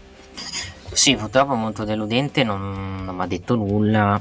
Segno che Jesse Jane ha molti difetti sul ring e segno che Gigi Dolin, se non gli dai un avversario importante, un avversario bravo sul ring, fa molta fatica, non è come si dice Gigi Dolin brava a, a tranare l'incontro praticamente per infatti NXT molto... serve principalmente per questo cioè per cercare di far migliorare la gente Certo, a giudicare da quello che abbiamo visto, Jesse Jane è ancora molto acerba, mentre invece Gigi Dolin eh, non è una ring general, nel senso, ok, l'esperienza nelle indies, però ancora non ti sa guidare un match a tutti gli effetti. E sono d'accordo con Casta, come primo match hanno floppato, hanno abbastanza floppato. È vero che erano in un, in un, show, uno show special con pubblicità di mezzo su USA, però cazzo, un po' di, un po' di boh, un po' erbe in questo match devono darlo. Il finale con lo Smack Package, con l'Oro Lap, l'ho trovato abbastanza... Niente praticamente. Tanto dovrebbe essere tornato a casa visto che ha avuto Rieccomi. un piccolo lag. No, continua. No, vabbè, ho detto quello che dovevo dire, nel senso NXT serve principalmente a far crescere queste lottatrici, più che altro alla luce di questo match abbiamo una Jessie Jane molto acerba sul ring e una Gigi Dolin che nonostante l'esperienza nelle indies non è che sia su ring general, cioè ancora non ti sa guidare un incontro a tutti gli effetti, specialmente con eh, avversarie meno con meno esperienza sul ring rispetto a lei. Sì. Ho visto il minutaggio 8 minuti durato. Insomma, durato No, ma pochissimo. perché quando il match doveva ingranare è arrivato lo schienamento e la fine. Eh. Aggiungi il Eh, fatto che nel mezzo c'era pure la pubblicità. Sì, è stato molto arrivato a freddo lo schieramento, quello per dire. È stato match freddo e match deludente sotto tutti i punti di vista in generale di questo roadblock che comunque ha avuto un bel match iniziale. Poi ci sono stati tanti promo, se sono notato, o che ho notato praticamente nello show, perché comunque uno show, uno, uno show dove comunque è un mezzo pay per view e mi fai tanti promo non è che non è un buon segno praticamente anche perché hai avuto il promo backstage dei Gallus. Hai avuto Jack Josh Priest che va da Chiara e mette buona parola del suo amico Jensen per risolvere quei problemi amorosi e tante altre cose ovviamente. Con poi il- la presentazione di Dragon Lee che praticamente è stato presentato da Bordo Ring come si faceva in passato con l'NST Black and Gold E questo ci aveva fatto pensare che sarebbe andato contro Grayson Waller. Invece, ad andare contro Grayson Waller un vecchio fantasma proprio di quest'ultimo, ovvero sia Johnny Gargano. Sì, Johnny Gargano che è anche uno dei pupilli di Shawn Michaels, quindi ha anche senso mandarlo sinceramente per, eh, contro, mh, contro Grayson Waller, penso anche vinca, anche per vendicarsi delle, delle sediate che si è preso alla schiena. Cioè, piuttosto di non fargli fare niente a Vestemania, fa- visto che Vestemania comunque non, avevano, non aveva piani di buon Johnny Gargano, gli fai fare questo match se gli tieni impegnato. E ci sta, secondo me, assolutamente praticamente eh, il Six Man Tag Team match ovvero l'Indusher contro Bron Breaker e Creed Brothers è stato anche abbastanza divertente come match Casta. Sì, mm, una bella cacciara a tutti gli effetti sul quadrato. Un ottimo incontro dove c'è stata molta confusione, ma confusione con logica. Specialmente buona la prestazione da parte degli Indusher che sono riusciti ad offrire un ottimo apporto all'intera contesa e soprattutto sono riusciti a rendere over in questa situazione Bron Breaker e Creed Brothers. Eh, Jinder Mahal un po' di disparte, però in disparte il necessario per comunque offrire un buon apporto all'intero match. Per il resto, come ho detto, tanta tanta confusione, però confusione fatta bene, se le sono date di santa ragione. Sono abbastanza soddisfatto di ciò, soprattutto sono molto contento della prestazione, ripeto, da parte degli Indusher, perché ero abbastanza dubbioso, invece assieme ai Creed Brothers e ai Bron Breakers hanno offerto una contesa godibile. Sì, sono, sono anche io sempre detto, sono abbastanza bravi se gli, se gli dai comunque il minutaggio giusto, all'avversario giusto e oggi bisogna fargli solamente gli applausi agli Indusher praticamente. Poi, allora, parlando poi del, del match, di- del promo che hanno fatto Bron Baker il buon Camelo Ace è stato un promo quasi di rispetto, cioè i due erano praticamente face in segmento praticamente. Sì, promo di rispetto, cioè praticamente una sfida basata su il rispetto, scusate la ripetizione della parola, e soprattutto sulla competizione a tutti gli effetti, cioè uno vuole dimostrare di essere più forte dell'altro, senza trucchetti e senza arroganze sotto questo punto di vista. Segno che al momento la faida si sta basando su questa situazione, però più avanti potremo assistere a un turn.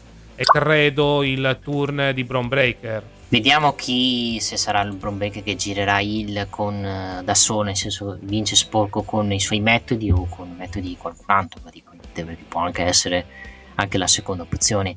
Lì bisognerà capire soprattutto se vorranno arrivare fino in fondo con questa cosa. Secondo Eh, me affiancano Cora Jade anche alla luce di alcune foto molto hot eh, che abbiamo visto su Instagram. Ecco, secondo me stanno giocando su di lei come valletta del big pop up della situazione, ovvero sia Brown Breaker. Sì, anche per far rosicare Michael soprattutto. Esatto. E avrebbe senso anche visto che Michael odia Bron Breaker solo perché sta con Jade. Ma vabbè. Saluta Michael. Allora, passando invece alla storyline invece di, di Tia Hill, Tia Hill che ha fatto meditazione con Tyler Bate praticamente per risolvere la sua paura dello scisma. Diciamo che è servita per non aver paura di Ava, però il buon Andre Chase ha perso con Joe Casey in tre minuti. Cioè Andre Chase è un perdente, con Duke Hackinson che poi si è incazzato e li ha mandati a cagare poi nel segmento backstage post match. Beh, una situazione del genere ci poteva stare perché comunque Ducazzo è stufo di dover celebrare le poche vittorie come se fossero i trionfi della Coppa dei Campioni. Alla fine si è stufato di tutta questa situazione, vuole vincere, quindi credo che per il momento sembra essere in dissenso, poi vedremo nelle prossime settimane. Certo è che non tirano a buon'aria all'interno della CSU. Sì, bisogna vedere quando faranno questo benedetto split. Potrebbero farlo a, a per stand and deliver. Il problema è che a stand and deliver rischi di riempire la card di match e non so se la, eh, Shawn Michaels e- o i booker di NXT vorranno metterlo questo match perché appunto rispetto al match tra Andy Chase e Ducazzo ne sarebbe un match da pre-show più che da, da stand and deliver. Cioè, secondo me se lo fanno lo fanno dopo stand and deliver questo match. Può anche essere, naturalmente servirà una certa costruzione. Bisogna dire che però, parlando anche di tutti e tre gli show della WWE, ok, si sta costruendo WrestleMania, si sta costruendo Stand and Deliver, ma si sta costruendo anche il dopo. Sì, quello sì, assolutamente sì. Con eh, parte secondo me la questione Dragon League, secondo me io sono l'idea che non fa- debutta dopo Stand and Deliver eh, anche per eh, la divisione femminile e soprattutto anche i mid-carder di NXT che comunque ne sto vedendo tanti che ne stanno costruendo tra cui Charlotte Dempsey anche che può essere un buon mid-carder Sì, esatto. Quindi vedremo cosa succederà. Certo è che comunque, soprattutto ad NXT, si sta cercando di costruire altra gente, visto che qualcuno salirà in direzione main roster dopo il pay per view che si disputerà in quel della California. Sì. Secondo te ci saranno anche delle retrocessioni del main roster? Nel senso, gente che non ha fatto niente nel main roster va a NXT oppure nessuno? Ma potrebbe anche essere, ma secondo me quelle retrocessioni serviranno se funzionali alla storyline. Vedi ad esempio Natalia che era andata ad NXT per un breve periodo, vedi anche il New Day, vedi anche soprattutto nell'ultimo periodo Jinder Mahal. Quindi non supiamoci in retrocessioni dal main roster, salite verso il main roster, eh, soprattutto ripeto per quanto riguarda le retrocessioni nel main roster dovranno essere funzionali per quanto riguarda le faide future o funzionali per quanto riguarda un futuro a tutti gli effetti in eh, NXT come è successo ad esempio con Apollo Crews. Quello sì. Eh, allora, poi abbiamo Isa e Dabba Fari che fanno uno strano rituale dove promettono di dominare la divisione di coppia e settimana prossima affrontano Kaden Carter e Katana Chance da quello che ho letto ne- per settimana prossima. E hanno minacciato anche Kiana James e Fallonelli per i tiri di coppia. Quindi mi sa che abbiamo già forse il match di stand and deliver per, per Kiana James e Fallonelli. Esattamente, più che altro bisogna capire questa situazione tra Kiana James e Jensen, perché tutti noi pensavamo che dopo quello che era successo a San Valentino la situazione si fosse stabilizzata, adesso spunta fuori un bigliettino misterioso che potrebbe portare il nome dell'amante di Kiana James. Sì, io non escludo addirittura che, si, eh, che po- possa anche portare a, a, Jensen a stare con Falonelli in storyline, perché stanno anche suggerendo sta cosa un po'. Sì, più che altro voglio capire cosa farà Briggs nel mezzo, cioè non mi stupirei, ok, Falonelli e Jensen si mettono assieme, Briggs però su lungo termine potrebbe essere un po' geloso di questa situazione e quindi potrebbe addirittura splittare. Speriamo di no, sinceramente, che sarebbero uno split più anonimi, peggio di Otis con Tucker, praticamente. No, ma certamente. Però, mai dire mai da questo punto di vista. Poi, ovvio, l'impressione è che la storyline porti a Jensen e pallonelle insieme, però tutto può succedere, secondo me. O può essere tipo che può portare una, una, una storyline per, per Briggs e Jensen con delle nuove coppie, praticamente. Nel senso che l'amante di, di, Fallon, eh sì, di Fallonelli, di Kiana James, poi sarà uno dei membri del, del, nuovo team che arriverà in. Può La domanda è chi?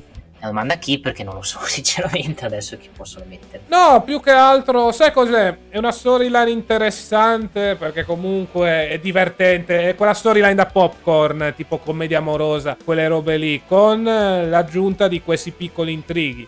Vedremo, secondo me stanno un po' navigando a vista su questa storyline, cioè hanno l'idea base però stanno cercando di capire come evolverla ad ogni passo. Anche loro hanno la carta segreta? In teoria abbiamo il bigliettino segreto per il momento. Sì. Quindi io, io non so ovviamente sto Zack chi può essere, se è Zack o qualcun altro praticamente. Vediamo nelle prossime settimane come evolvono e chi ci suggeriscono. Fu così che que fu Quincy Elliott, no? Speriamo di no, perché già Quincy Elliott se si fa voler bene su Twitter per insulti omofobi, non lo voglio vedere liscio, sinceramente. O è Schism, l'amico, come si chiama? Les Reginald? Pensa se è Reginald all'amante, mamma mia. Reginald che nel frattempo però sta continuando la gimmick di Script. Infatti ha affrontato il rientrante Quincy Elliott in quel di level up. Ma ha vinto o perso? Ha vinto Script. Mm, vabbè, beh, ragazzi, a cazzo. Perché Quincy Elliott naturalmente non è che può vincere dopo i casini che ha combinato. Eh, per gli insulti omofobi su Twitter, vabbè. Sì. Giustamente jobbare per...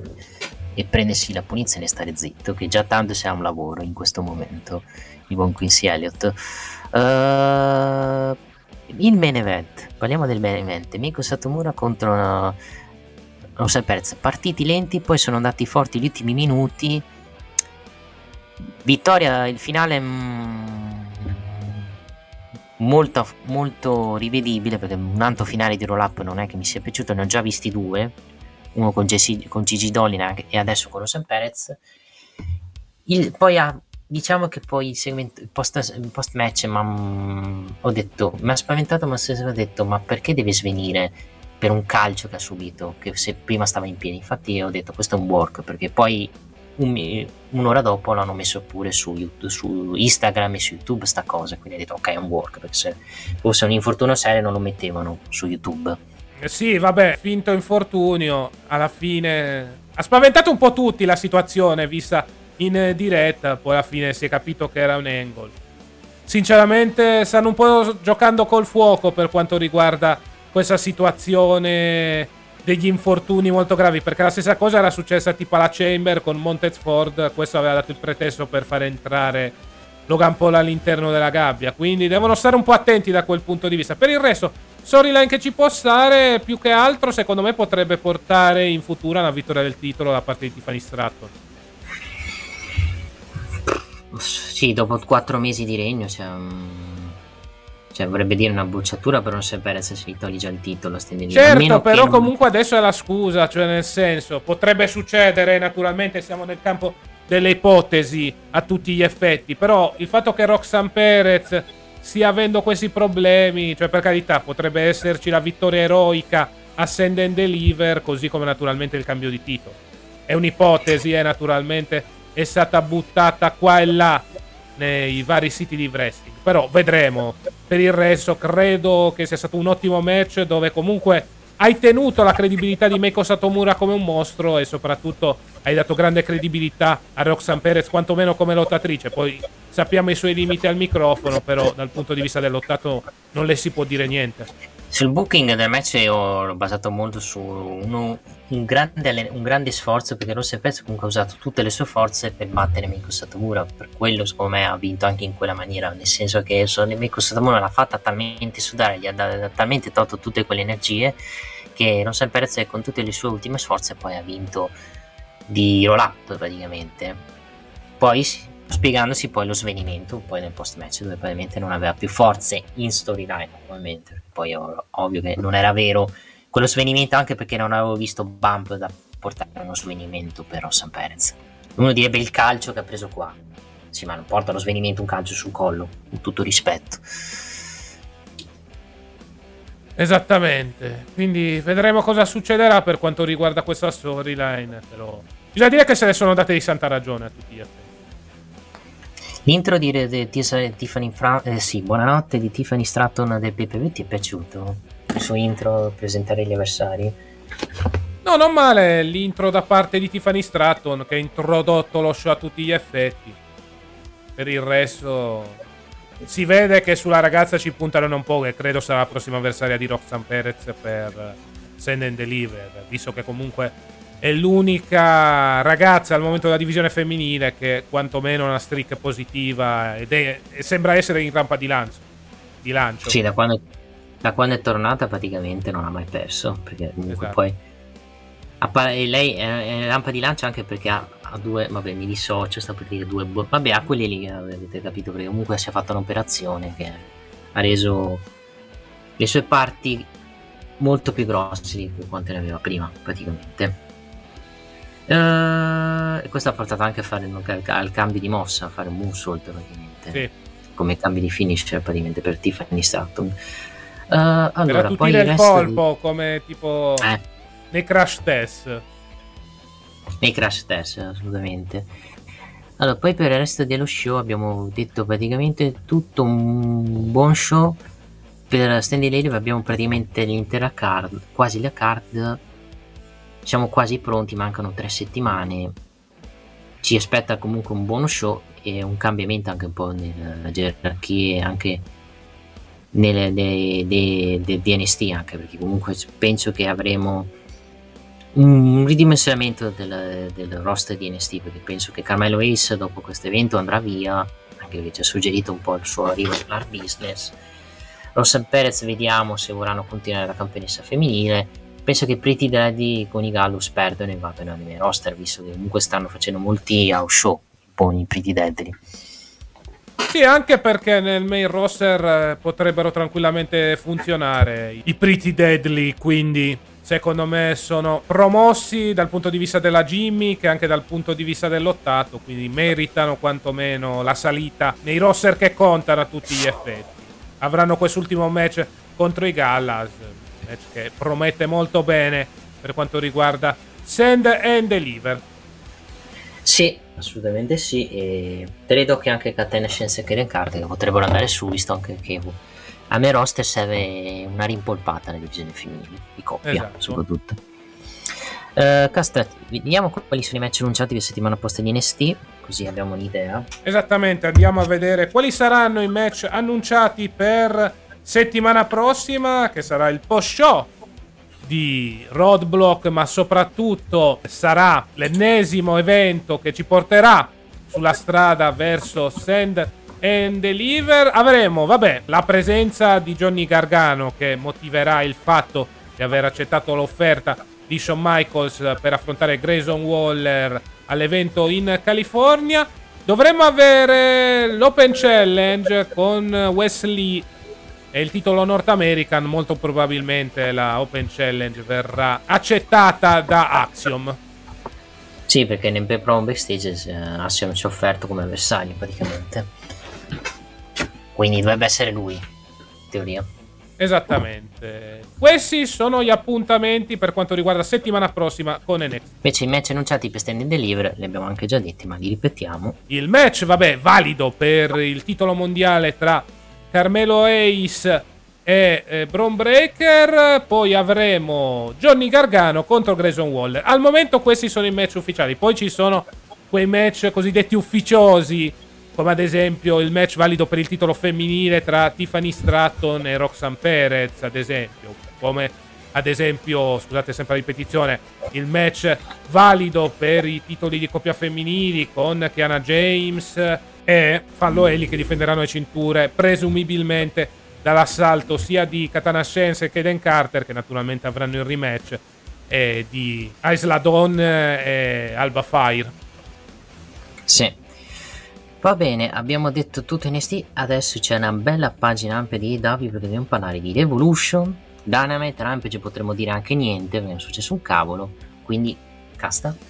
E allora 20 secondi di pausa. Ragazzi, venite da Maiello! Oh. C'è tutte le marche! Châtelet, Microcar, Idacar,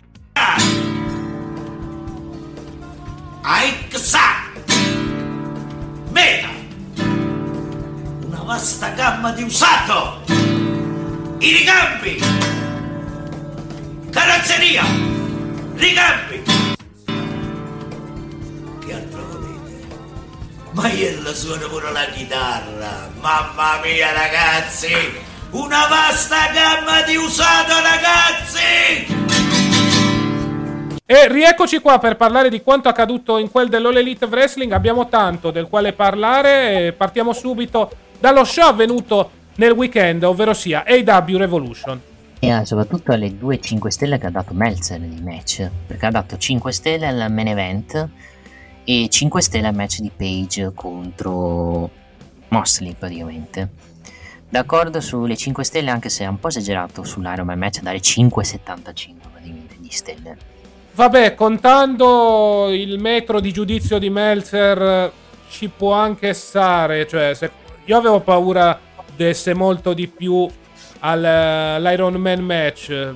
Sono un po' in disaccordo sulla questione del match tra Moxley e Hangman Page, che è stato un bagno di sangue, ma non è so grandissimo match. A me è piaciuto, però sono- non è da 5 stelle, è da 4,75. perché Comunque è stato un match molto hardcore, molto sanguinoso. La razza che mi ricordo di quel match è Hagan Page che si mette il filo spinato sulla schiena per fare il moonsault. Io dico, ma sei un pazzo, cioè, vuoi farti del male.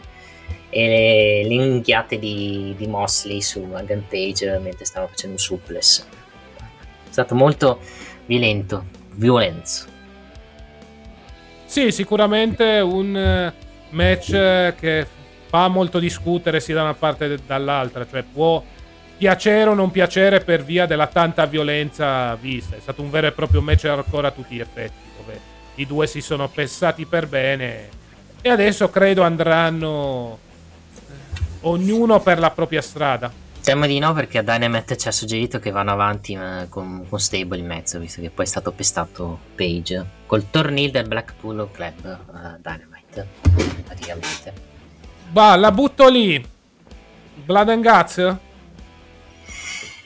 Può essere, dipende che quando lo fanno Blood and Guts. L'anno scorso quando l'hanno fatto, porca miseria. Eh, l'avevano fatto verso marzo-aprile, credo. Vado a fare un controllo. Perché comunque... No, l'ho buttata così perché parliamo di guerra tra fazioni, quindi... Eh, Credo che l'unica ipotesi potrebbe essere quella, anche se di Blood and Guts ne parliamo anche per altre situazioni, cioè potrebbe essere anche fatto per la storyline della divisione femminile, ma vabbè, lasciamo perdere. Sì, comunque ti dico fine giugno l'hanno fatto. Sì, 29 maggio-giugno fecero i Blood and Guts. 5 maggio 2021, una data molto cara al buon Nick. E poi 29 giugno 2022. Da quello che ho capito, la divisione femminile, la storyline del torneo di Rubisson non ti è piaciuta. Da quello che ho capito. No, più che a... No, per carità. Si sapeva che si sarebbe arrivati a questo punto, però. I match non è che mi stiano entusiasmando, eh, anche se quello femminile di Revolution non è stato malaccio. Per il resto vedremo cosa succederà. Adesso finalmente entriamo nel pieno della faida. Vediamo cosa combineranno. Allora, direi di analizzare match per match di Evolution partendo da, dal buy-in. Non so se l'hai visto il buy-in con il Six Man dove c'era il protagonista Mark Briscoe e i Lucha Brothers contro Josh Woods, Aria Davari e Lato Stronzo. Non male come match, merita quantomeno il 6,5 perché alla fine è un incontro da buy-in, però comunque ha caricato per bene il pubblico. Sì, durato 12 minuti, è stato anche divertente, 6 e mezzo se lo prende tranquillamente come match. Vittoria di Mark Brisco che adesso da quello che ho capito a Rampage ha annunciato un ladder match dove ci saranno in paio i titoli vacanti Ring of Honor per, per il 31 marzo che è come cazzo si chiama Super Card of Honor per, per, per chiudere Ring of Honor di venerdì esatto ci sarà il Reach for the Sky ladder match naturalmente citazione al compianto Jay Brisco match dove verranno rimessi in palio naturalmente titoli di coppia Ring of Honor. Ricky Stars contro Chris Jericho. Grazie a Dio non è arrivato nessun uh, Big Show, ok è arrivato il buon uh, Daniel Garcia che poi è stato attaccato da Ashen Andretti, match anche abbastanza divertente, vittoria pulita di Ricky Stars, dove ci hanno fatto per intendere per un secondo che Jericho potesse vincere col bastone, con la mazza di baseball, per, uh, alla fine poi no, non è servito a nulla perché poi Ricky Stars ha riversato tutto e con la sua finisher ha vinto il match, grazie a Dio. Faida che è finita perché Ricky Stars adesso si dedicherà a uno dei membri del Bullet Club, ovvero Juice Robinson. Esattamente, match molto buono, vittoria da parte di Ricky Starks. A mio avviso rivelazione della serata perché non mi aspettavo un incontro fatto così bene, soprattutto è stato un opener molto solido con Jericho che ha raccontato tra virgolette una storia all'interno della contesa, ovvero sia ha cercato di danneggiare in ogni modo l'addome infortunato del suo avversario. Per il resto buon match, anche quella piccola interferenza da parte del membro della Jericho Appreciation Society. Comunque non ha fatto danno a tutti gli effetti. Un buon match finalmente finisce questa fight da Ricky Starks adesso può andare verso altri lidi. Tanto alla Jericho Appreciation Society ci penserà Eccion Andretti sì, che poi ha perso, ma lascia un po' Esatto, ha perso in quel di Rampage contro Sammy Guevara, però credo che almeno la faida con i due rampolli di Jericho, ovvero sia Sammy Guevara e Danny Garcia, continuerà. No, i due rampolli di Steve di Jericho, parlo di quegli altri due stronzi, vogliono fare entrare gli Acclaimed nella stable. Esattamente, ma gli Acclaimed stanno dicendo da tempo in memoria che non vogliono avere niente a che fare con la Jericho Appreciation Society. E fu così che entra Billy Gunn a cazzo nella Può stable anche di essere, Jericho. conoscendo Stable la deriva trash della Sable, tutto può essere. Beh, non escludo, anche per renderla abbastanza comedy praticamente. Sì. Uh, final Burial Match. Jungle Boy Jack Perry batte Christian Cage in un match molto violento, molto bello. Mi è piaciuto anche il finale con Jack, Jack Boy che tira una sedata sulla testa di Christian Cage e poi per disperazione il fatto che gli voleva bene a Christian Cage gli dà il bacio e chiude la bara e la bara va giù praticamente, praticamente come finale. Christian Cage ha finito con l'AW semplicemente lo- si prende un, un momento di riposo, secondo te?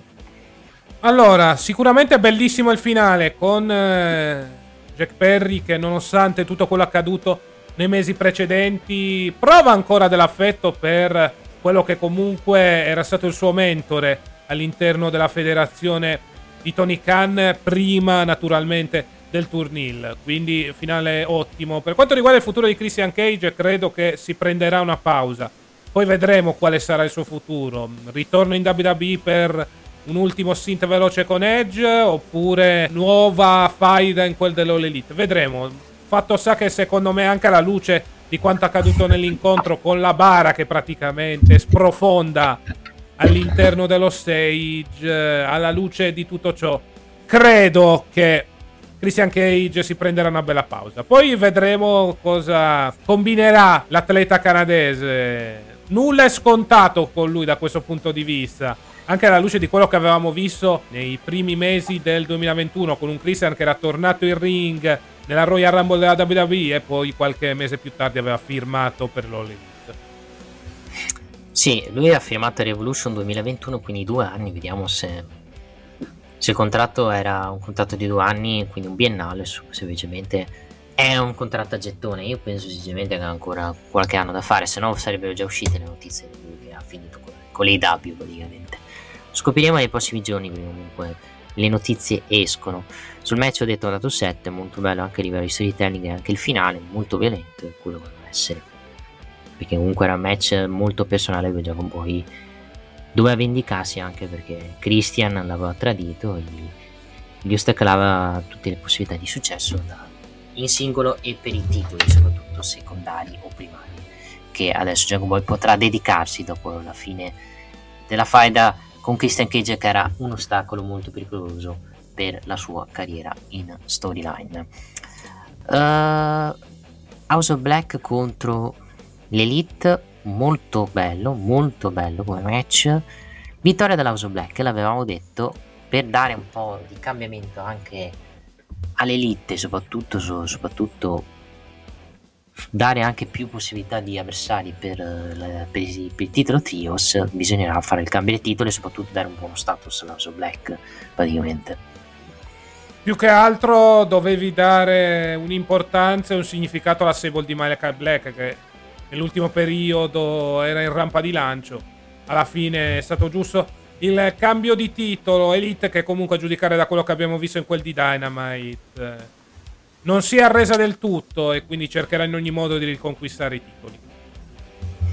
Sì, assolutamente sì. Non penso perdano i titoli settimana prossima. L'House of Black con. Vuoi dire qualcosa? No, no, vai avanti, vai avanti. Poi lo dico dopo. Era una piccola situazione che è successa all'interno del match. Vai avanti. Non penso perdano i titoli anche perché sennò veramente diventa il titolo TNT che. L'avevo detto, chiedetemi scusa, l'avevo detto che Wardlow vinceva il titolo e poi lo perdeva lasciamo perdere come l'ha perso, perché l'ha perso con uno che giocava da Nausen, ma lasciamo perdere. Dico solo che House of Black gli servivano questi titoli anche per dare un po' di importanza a questa stable. La parte importante di quel match è stata anche Julia Hart che si è presa la ginocchiata da Kenny Omega. Perché cara da BBC può, Rhea Ripley può prendere i bump dagli uomini, quindi perché non può prenderli dagli uomini? Vabbè, lasciamo stare la mia digressione. Ecco, appunto di quello volevo parlare, ovvero sia Giulia Hart che si prende lo spot da Kenny Omega. Mi ha fatto molto ridere la reazione da parte dell'ex campione IWGP che praticamente dice sì cazzi, devo pinnare Malakai Black, cosa vuole questa? Se fossimo in WWE ho detto no cazzo ho minato una donna e sono finito ok in Kenny Omega è stato bravo intelligente me ne spatto al cazzo questo rompe i, eh, questa rompe i coglioni e giustamente si prende la ginocchiata praticamente. Però non mi ricordo grandi polemiche quando Randy Orton colpì con l'arco e Ionaya Jax. Vabbè. Ma anche Alessa Bliss colpì, se ti ricordi. Vabbè, ma lì ci poteva anche stare per quanto riguarda la storyline, che era molto grottesca e molto dark da questo punto di vista. Sì, non so, vanno a, come si dice, fasi alternate. Cioè, ci sono wrestler che possono colpire, cioè, se possono colpire donne, altri no. Sì. Ma vabbè, quello è una, una, mia questione praticamente. Match le ho dato 8, 8 e mezzo questo tra House of Black contro l'Elite. Vediamo cosa succederà con l'Elite. Stanno anche un po' suggerendo il fatto che come cazzo si chiama il manager dell'Elite? Non mi ricordo mai, porca miseria. Don Callis. Don Callis potrebbe essere uno potrebbe girare il contro Kenny Omega. Per prendersi un cliente, esempio Takeshita. Esatto già da tempo stanno mettendo dei semini sul rapporto tra Don Callis e Takeshita, non tanto off screen quanto per lo più off screen, però non supiamoci se un giorno ci sarà questo confronto tra il quello che credo sia ancora oggi il campione dei Stati Uniti IWGP e il giapponese. Ancora meglio potrebbe fare da manager Don Callis uh, Osprey per il loro match che dovrebbero fare adesso non mi ricordo quando anche. devono fare il loro match per il titolo NGP che ci starebbe anche per rendere più personale la tra Osprey e Omega esattamente. Quindi vedremo cosa succederà. Sicuramente una situazione molto molto interessante per quanto riguarda Omega e Don Callis. Anche perché il rapporto ok, adesso sta andando a gonfie vele, però a giudicare dal fatto che in quest'ultimo Dynamite Don Callis si è messo in mezzo, tra virgolette, per accettare la sfida per i titoli trios, ecco, secondo me stanno iniziando a mettere i primi semini riguardo ad uno split tra Omega e Callis. Uh, triple threat femminile, Jamie Hatter, Sarai e Ruby Soyon. Triple threat Jamie Hatter pinna Ruby Soyon con un roll up. Finale anticlimatico, il post match diciamo ci aveva, ci aveva già fatto capire che avrebbero girato i Rubisoy in quanto è, è un SWB, non avrebbe avuto senso metterla con Britt Baker e Jamie Hatter, praticamente. Non mi è dispiaciuta la spiegazione del turn da parte di Rubiso. Una Rubiso che dice: Quando c'era da tifare Meo Saraya, ci avete fischiato in favore delle originals. Questo è un po' il succo del promo. Quindi ha detto anche: Questa divisione femminile con le originals era abbastanza di terzo quarto piano. Adesso col nostro arrivo stiamo riuscendo a ricostruire tutto dalle fondamenta segno di loro che sono quelle grandi atlete venute da Sanford e che stanno cercando di ridare smalto alla divisione, mentre invece dall'altra parte ci sono le Originals che giustamente hanno capito che queste qua sono talmente egocentriche che non stanno facendo il bene dell'AW. E che voto dà il match al triple threat? Ma guarda, do la sufficienza, non mi è dispiaciuto eh, come incontro. Poi ovvio, siamo sempre nei nostri cazzi generale per quanto riguarda questa storyline, però bisogna dire che è stato un buon match. Quindi gli do almeno un 6,5. Io do 6,5 anch'io. Se... Il finale è, un po', è stato un po' anticlimatico, però non è stato brutto, sinceramente. Peccato che l'ha preso sempre in quel posto Rubiso, praticamente prendendosi il pin.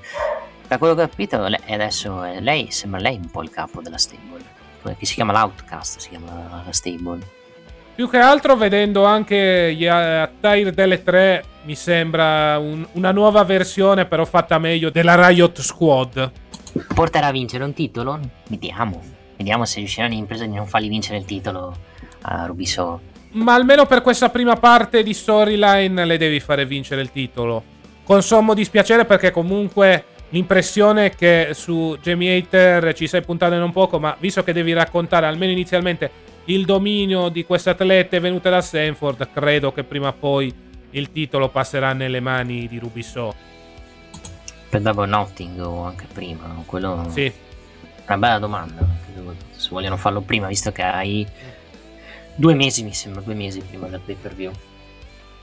Praticamente.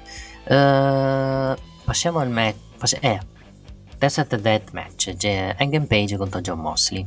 Io ti dico, un match che può piacere o non piacere per via del bagno di sangue. A me, ti dico, non è che mi sia proprio piaciuto, però non è saciofeca sotto questo punto di vista. Se le sono date di santa ragione, alla fine per gli appassionati dell'hardcore eh, è un buon match. Cioè, gli oggetti contundenti ci sono stati, le botte pure. Vedremo la continuazione di questa storyline, soprattutto vedremo come verranno inserite le, so- le Sable, le rispettive fazioni all'interno di tutto ciò. Sì, assolutamente sì. Io ripeto, è stato un ottimo match, molto violento, molto soprattutto sanguinoso.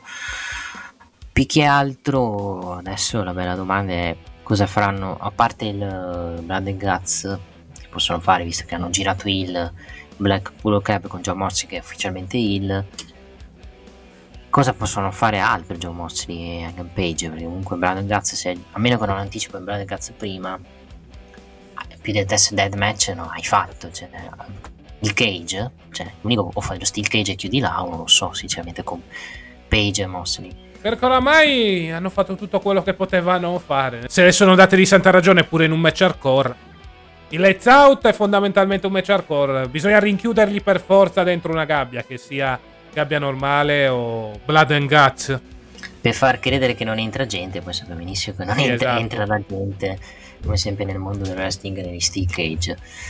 Uh, io ho dato anche qui 8, 8 e mezzo, no, ho dato no, 8 e mezzo anche qui, bellissimo match, un match molto ancora molto violento, bump anche molto rischiosi, sangue esagerato ma ci sta in un match test death match ripeto Page è un pazzo che si mette filo spinato praticamente sulla schiena cioè ti vuoi autolesionare praticamente il corpo. Però sappiamo benissimo che sia lui che Mossi sono due stronzi, due pazzi, soprattutto sul ring. Io guarda, do un uh, voto leggermente minore, cioè do almeno 7,5 perché comunque, ripeto, è stato un buon match hardcore. Nulla da dire su questi due, se le sono comunque date di santa ragione. Hanno rischiato pure grosso. Bisogna dire che Moxley nel suo habitat naturale rende e pure tanto. E ricordiamo anche la citazione di Mosley con la stampa sul cemene, cos'era sul mattone, citando Rollins, pubblico che ha cantato anche la team di Seth Rollins praticamente in quella di, di, quella di Revolution. Tante cose belle, tante belle lights e vince MM Page, vediamo adesso come andranno avanti con questa storyline. Perché penso andranno avanti, vedendo anche quello che è successo a Dynamite. Qui cala un po' la qualità, Wardlow contro Samoa Joe. Samoa Joe chiude con l'AW perché adesso andrà in Ring of a difendere il titolo TV.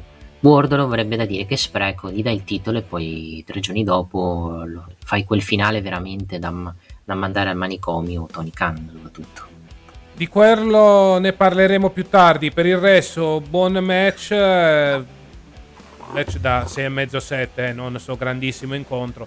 Vittoria da parte di Wardlow. Alla fine, secondo me, l'idea che si erano fatti è Wardlow, ok, diamogli la fine della faida con eh, Samoa Joe. Poi, d'altronde, ha già avuto un regno Wardlow e quindi cerchiamo il cambio di titolo. Poi abbiamo visto le modalità con cui è stato fatto il secondo cambio di titolo. Certo, il titolo TNT nel corso di questi mesi sta diventando sempre di più una vera e propria patata bollente. Sì, è diventato tipo titolo 24-7 che cambia ogni 1, 2, 3 mesi. Cioè, non vedo un campione dominante che fa un regno lungo, lungo per far capire questo titolo importante, questo titolo rappresenta il titolo alternativo che se lo vinci comunque ti può andare alla pari col titolo del mondo. Cioè non vedo purtroppo da quando è andato via Cody uno che ha dato il lustro a questa cintura. Esattamente. Quindi boh, vedremo se questo regno di Powerhouse Hobbs riporterà in alto la cintura. Vedremo soprattutto l'utilità del ruolo di QT Marshall in tutto ciò. Sì, anche per fare i QTV, cioè fare sta roba di QTV. Cioè. Che è stato promosso a Dark sta roba. Eh, che Dark non segue nessuno. Non ho ben capito il riferimento. Vedremo cosa sarà questa QTV. Il problema è diciamo che c'è andato in mezzo un po' Wordlo, però vediamo adesso come la tireranno avanti. Però ripeto, cari miei amici delle W, cercate di fare dei regni un po' più lunghi su questa cintura perché ormai abbiamo capito che questa cintura da quando l'ha persa Cody non ha più importanza praticamente diventata proprio il, uh, un titolo di terzo piano, cioè più importante il titolo Atlantic, adesso Inter, come si chiama adesso il titolo? Internet, International. Inter, International, attenzione perché Nick fa la scommessa, Jeff Jarrett mercoledì prossimo vince il titolo con Casta che dirà che basta con i vecchi in AW. Uh, eh, passiamo invece al match tra i Guns contro gli Acclaimed, contro J-Elite e Jeff Jarrett e contro Edge e Danhausen. Veramente divertentissimo come match, è piaciuto molto Danhausen che fa 4 eh, clothesline con eh, Orange Cassidy ci mette quelle 3 ore per poi fare la clothesline. Quello è stato abbastanza divertente. Io ho dato 7 a questo match.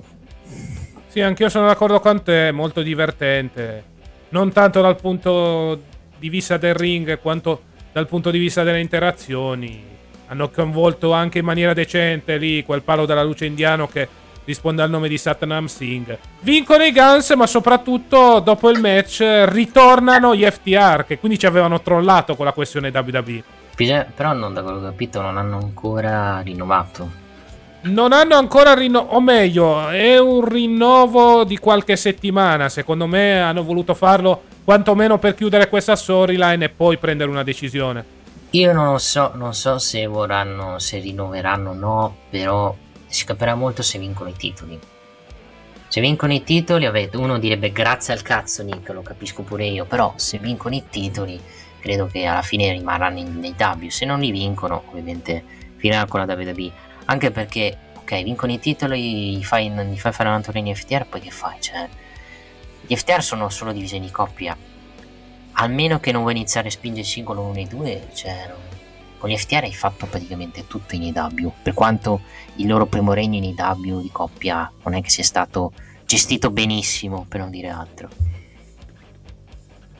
Ma vedremo. Sicuramente gli FTR potrebbero arrivare a questo secondo regno da campioni di coppia dell'AW con sicuramente un po' di credibilità in più rispetto al primo regno dove non è che avevano avuto questo risalto Adesso hanno fatto questo eh, giro, questa spedizione dell'oro, come viene definita, dove hanno vinto i titoli di coppia di diverse federazioni.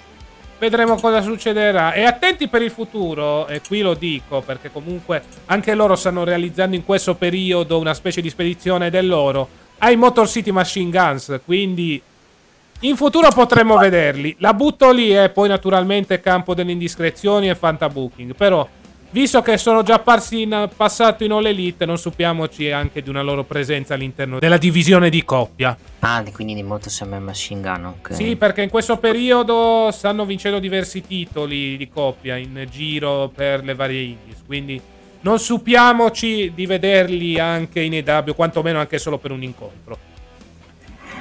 Ma non lo escludo addirittura, sinceramente, anche per dare importanza soprattutto ai Moto Machine Guns per la loro carriera di coppia praticamente.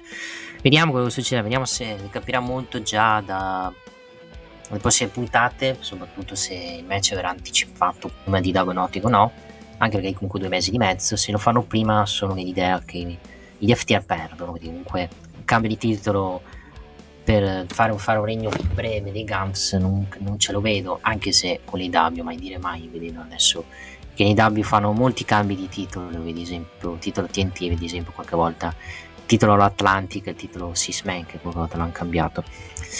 Detto ciò, sono nei 50-50 sulla permanenza di FTR, perché comunque tu che parli, tu sei che comunque dalla parte di CM Punk, eh, fai, hai creato molta polemica nei backstage AW, se tu rinnovi e per caso eh, rimane, torna CM Punk, immagino il, il polverone che uscirà fuori praticamente con, dovesse tornare CM Punk che ricordiamo CM Punk eh, ho letto le notizie eh, sta girando la seconda stagione di Hills con AJD praticamente. Sì vedremo cosa succederà.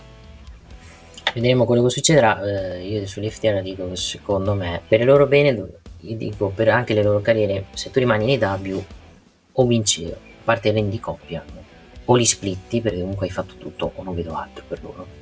Esatto. Ovviamente. Quindi vedremo quale sarà la situazione degli FTR nei mesi a venire. Al momento però sono tornati quantomeno per chiudere il conto in sospeso che avevano con i Guns. Assolutamente sì. Uh, main event.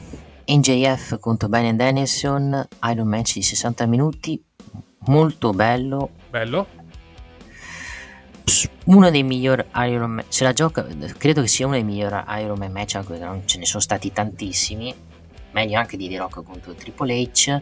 Ed mi è piaciuta anche la gestione anche del del, po- del, match, del post match con NJF che praticamente dopo che come praticamente il pubblico che si incazza perché il, il match finisce in pareggio e poi con Tony Khan che manda Tony Schiavone a far ripartire il match con NJF che tenta di usare la scorciatoia col pool, con l'anello, non, non prende da Brian Dennison, si prende la mossa di sottomissione con l'abito che gli toglie l'anello e lì ti fa capire al momento che NJF non abbia una speranza di mantenere la cintura alla fine poi dopo che si è attaccato alle corde e si è messo sotto con la bomboletta che ce l'ha NJF vince in maniera scorrettissima dando una bombolata in testa a Brian Dennison fa sottomettere Brian Dennison e mantiene la cintura praticamente L'unica nota negativa di questo match è NGF che tira del whisky al bambino.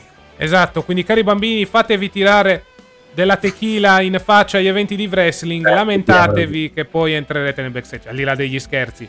Scena che si poteva tranquillamente evitare, MJF eh, nel suo essere il ha i suoi pro e contro, purtroppo è avvenuto anche il contro da questo punto di vista, per fortuna l'incidente è stato chiarito in poco tempo col povero bambino che naturalmente si è fatto un giretto nel backstage AW e ha ricevuto merchandising per stare tranquillo da questo punto di vista. Per adesso buonissimo match, buonissima la storia raccontata di un MJF disperato che cercava di fermare in ogni modo Brian Dennison, Brian Dennison che se la rideva. Poi alla fine, quando si è arrivati alla cosiddetta Sunday Death dopo il pareggio, è cambiata la situazione letteralmente con MJF che è riuscito a battere Brian Danielson, un Brian Danielson che a giudicare da quello che abbiamo sentito nel promo di Dynamite era invaso dal punto di vista naturalmente mentale dal rimorso perché diceva non sentivo più la gamba, non sentivo più le braccia, avevo paura di non poter essere più un buon padre per i miei figli, ho pensato ai miei figli e quindi ho deciso di cedere. Sicuramente un ottimo scalpo al momento per quanto riguarda il regno eh, e soprattutto l'attacca di MJF. Brian Dennis che adesso si prenderà una pausa e credo quando ritornerà inizierà una specie di storyline eh, di redenzione. Vedremo se poi durante questo momento di pausa avrà anche il tempo di farsi un giretto in Giappone, ad esempio al G1 Climax. Oppure lo mettono in storyline contro il Black Bull Club che ha girato Hill potrebbe essere quello per andare in faida con Mosley anche. Esatto. Potrebbe starci tipo lo, lo, la scissione del Black Bull Club perché eh, da quando è andato via lui hanno girato il Black Bull Club ha praticamente girato Hill e lì puoi usare questa cosa ma cosa vi è successo perché vi comportate così per poi esatto. portare a Mosley che lo attacca al loro match perché se guardiamo non c'è mai stato un match risultivo tra Mosley mm. E Brian Dennison. Anzi era arrivato William Regal a fare questa stable praticamente. Esatto. Quindi bisogna andare in fondo secondo me questa cosa. Hanno, però comunque è stato, secondo me in questo match la cosa bella è che ci hanno comunque molto suggerito il fatto che, che Jeff potesse perdere, a parte la to- quando ha tolto l'anello, anche quando praticamente ha subito subito la, la Boston Crab, praticamente. A un minuto e 30 ha detto ma come potrà resistere un minuto e 30 alla sottomissione? Alla fine co- con gli sforzi è riuscito a comunque mantenere cintura praticamente Jeff. Con gli sforzi ovviamente sporco ovviamente perché è il personaggio suo praticamente. Ha fatto un ottimo Iron Match, ha resistito, sono andati anche lenti perché devono andare così lenti, anche perché 60 minuti uh, non sono facili. Con la roba con l'H ho pensato che volesse fare qualcosa a JF, tipo dare una sorsata in faccia a Brian Daniels per vincere il match, invece secondo me è perché NGF era distrutto perché non aveva più fiato e quindi si continuava a disattratare di acqua praticamente.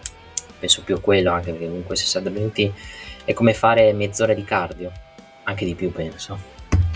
Sì, più che altro questo match ha dimostrato che MJF quantomeno riesce a farsi guidare bene e riesce anche lui comunque a dimostrare di essere un buon lottatore, cioè noi eravamo molto preoccupati per quanto riguarda la resa fisica soprattutto da parte di MJF di questo incontro, invece abbastanza tenuto. Poi ovvio il bere acqua non fa parte naturalmente solo dell'idratazione, soprattutto non fa parte solo del rimettersi in sesto durante questo incontro, ma fa parte anche del suo essere il a tutti gli effetti. Sì, assolutamente sì. Allora, eh, vediamo adesso quali saranno i prossimi avversari di Jeff. Non abbiamo nessuna idea in questo momento, anche perché non si è presente Jeff e Dynamite.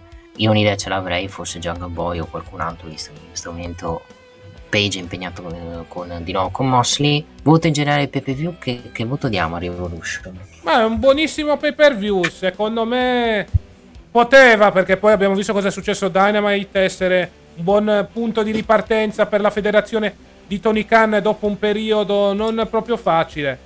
Però sicuramente è un buon evento, cioè almeno il 7, 7 e mezzo se lo merita. In 8 miglior, un buonissimo un ottimo pay per view ha avuto due buoni due ottimi match. Il resto è godibile nessuna insufficienza secondo me in questo pay per view iniziamo diciamo che il pay per view Dub inizia col piede giusto. Devono continuare con queste, con queste storyline con la loro continuazione andando con calma e, e potranno secondo me fare progressi e, e non avere problemi praticamente Passando invece a Dynamite, alla puntata, Cassidy contro Jay Little. Buono come match, vittoria di Orange Cassidy che, era, che ha venuto molto l'infortunio alla gamba praticamente, in, diciamo molto incentivato anche da Jay Little, con poi l'arrivo di, J- di Jeff Jarrett che con la chitarra gli ha con la chitarra spacca la chitarra sul piede di, Orange Cassidy per vendere gli infortuni in vista del loro match di settimana prossima più che altro, parliamoci chiaro, puntata di Dynamite dove si sperava in un nuovo inizio, però alla fine abbiamo visto cosa è successo dal finale dell'incontro. Per quanto riguarda l'opener, buon opener, un buon match, vediamo come va avanti questa storyline eh, per il resto, cioè la morte e le tasse Orange Cassidy che apre a tutti gli effetti Dynamite, eh, segno di una grande fiducia nei confronti di questo lottatore, soprattutto nei confronti dell'act dei Best Friends. Poi non capisco perché cambiare la cintura, forse perché è stata TBS dove la costringe a cambiare il nome. Ma credo sia stato TBS a voler cambiare il nome della cintura. Mi chiedo anch'io il perché, sinceramente preferivo l'Atlantic International. È un nome troppo banale a mio avviso per la cintura, cioè è stato utilizzato già fin troppe volte in altre federazioni, penso ad esempio alla WCW. Mm. Tu hai paura che vinca Jeff Jarrett la settimana prossima col fatto che Cassidy è infortunato in storyline? Ma può anche essere. Cioè anche per eh, muovere un po' le acque. Abbiamo visto che non si fanno problemi a cambiare detentori della cintura TNT, non mi stupirei succedesse la stessa cosa per quanto riguarda il titolo international, anche se Jeff Jarrett campione di una federazione nel 2023. Bah. Eh sì, avesse vinto Goldberg, eh, vergogna, Jeff Jarrett se lo vince, sti cazzi. Grande campione, più grande campione di sempre nei W, va tutto bene.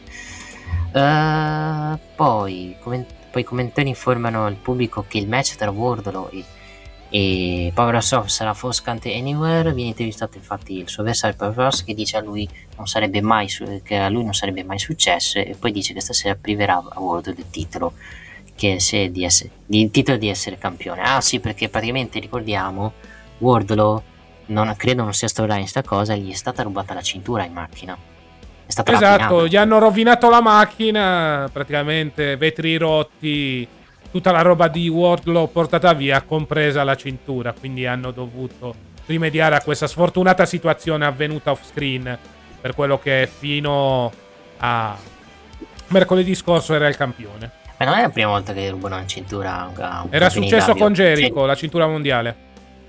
Eh, devono stare un po' attenti i lottatori perché è la seconda volta che gli rubano la cintura ai campioni della federazione di Tony Khan. Ma infatti in WWE per evenienza creano due cinture, una che se la porta il campione in giro e l'altra che invece rimane lì. Sì, perché sennò poi si creano problemi esatto. se perdi la cintura. Ecco, dovrebbero fare così nei W, evidentemente ancora non hanno pensato a ciò. Alla luce di quanto accaduto, credo che adesso sarà più o meno così la situazione, ovvero sia una cintura che il campione si porta in giro e una cintura che tengono lì per evenienza.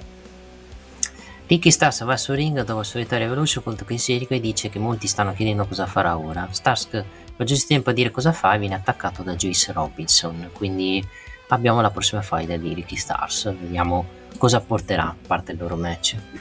Vedremo cosa succederà. Un Ricky Starks che non trova pace con le fazioni. Prima Jericho Appreciation Society, adesso sembra il Bullet Club. Vedremo se questo porterà a un debutto di Jay White. Tutti pensavano alla luce anche della team song che avrebbe debuttato l'ex New Japan, invece alla fine era tutta una trollata per far arrivare Juice Robinson. Vedremo se sarà una faglia di transizione in attesa di nuovi avversari oppure ci sarà l'arrivo vero e proprio del Bullet Club in quel dell'All Elite. Mm, se, lo, se arriva arriva per Forbidden Door che avrebbe quello sì ovvio. sì, avrebbe più senso. Vediamo Jay White credo che sapremo tutto dopo WrestleMania. Se ha firmato con la WWE o firmato con l'AW praticamente. Per dare diciamo un po' secondo te lo vediamo enfasi. subito nel main roster? se va in WWE sì. Perché non ce lo vedo a NST più che altro bisogna presentarlo bene perché ok il pubblico hardcore però il pubblico occasionale secondo me ha bisogno di una mano per capire il personaggio e soprattutto conoscerlo. Lo metti con Stice e esatto. i due The Club, perché avrebbe senso se, quando Stice tornerà dall'infortunio. Uh, poi passiamo invece uh, a un Wardle che indossa una maglietta prestata ai FTR e dice che vuole un Force Continuer. Infatti, poi viene accettato. Ruby Soy, intervistata su ring da Rene Paquet, dice che quello che è successo a Revolution è colpa del pubblico che non l'ha sostenuta in passato contro gente come Britt Baker e Chris Sattender praticamente. Anzi è stata fischiata. È arrivata una come Tony Stark che è stata praticamente ignorata anche perché sinceramente al microfono non è niente di che, a parte quello. Sarai è stata pregata di uscire dal ritiro ed è stata trattata come una qualsiasi, dai, colpa Tony Khan, gli vorrebbe da dire, e loro sono state messe da parte fino all'arrivo in AW e per questo stasera batterà Sky Blue. Match con Sky Blue è stato match da Rampage niente di che vittoria di Rubisoul che poi viene poi uh, sta per dare la bomboletta a Sky Blue in faccia arriva poi Willow Nightmare che chiede spiegazioni perché si è alleata con uh, Tony Storm e Saraya viene attaccata e poi si becca lei la bomboletta no più che la bomboletta arriva la mi sembra che lì si, si becca bomboletta e viene pestata praticamente e finisce così il segmento praticamente sì, va avanti questa storyline eh, del trio Hill, del cosiddetto NWO dei poveri. Adesso la prima vittima è Willow Nightingale della formazione al gran completo. Naturalmente Willow Nightingale che fino al turn era compagna di coppia con Rubiso. Adesso vedremo cosa succederà sicuramente. Vincerà Rubiso l'incontro tra le due però si va avanti a piccoli passi per quanto riguarda questa storia. Vedremo cosa succederà. Uh, René Pacchini be- besteggia intervista Page, a quale chiede come si sente dopo il match brutale di domenica. Uh, Agman dice che è sofferente fisicamente ma che si sente bene mentalmente. Nel match di domenica ha fatto quello che doveva fare e quello che ha mostrato una quello che ha mostrato è un avvertimento per chiunque vuole vederselo con lui. Gli scusa con lei per quello che aveva dovuto vedere, ma se cerca un colpevole, quello di sicuro non è lui. Eggman dice che per quello che lo riguarda ha finito con Mossy. In verità non sarà così perché poi, poi c'è l'Andrea Moda, vediamo intanto un video di Revolution dove Jeff come insanguinato diciamo promette che sarà, ci sarà settimana prossima Tony Schiavone poi intervista gli FTR che dice che aveva bisogno di una pausa dopo aver perso contro gli acclaim dei Guns e dopo aver perso tre diversi titoli di coppia un mese, un mese soprattutto dopo aver perso uno dei loro migliori amici in, in Honor, Jay Prisco ma non potevano restare a guardare mentre i Guns eh, si dichiarano il miglior tech team del mondo. Sono solo dei ragazzini viziati. Billy Gunn ha dato loro tutto e loro non hanno dovuto faticare un giorno per ottenere quello che hanno a dicembre hanno chiuso una delle migliori trilogie della loro carriera i Guns hanno portato via quella sensazione. Per questa la pagheranno. Quindi promette fuoco e fiamme gli FTR. Passando poi a Jade Cargill, eh, questo è un altro tema. Jade Cargill settimana prossima avrà un Open Challenge in Canada. Contro chi? Chiederò a Casta. Io sinceramente ho sentito come ipotesi più probabile Taya Valkyrie, che sembra che abbia finito con Impact, perché alla fine è l'unico nome che viene in mente, perché le altre sono impegnate addirittura in WWE. La giovane Taya Valkyrie, vorrebbe da dire. È quello che porta il convento, Nick. Eh. No, per dire, fate capire che l'IW in questo momento con Jane Cargill uh, sta avendo problemi perché non ha avversari e quindi devono prendere gente di esperienza come Taya Valkyrie. Non penso vinca, però chi lo sa. Vedremo. Certo è che comunque questa situazione del titolo di Jade Cargill è molto in alto mare.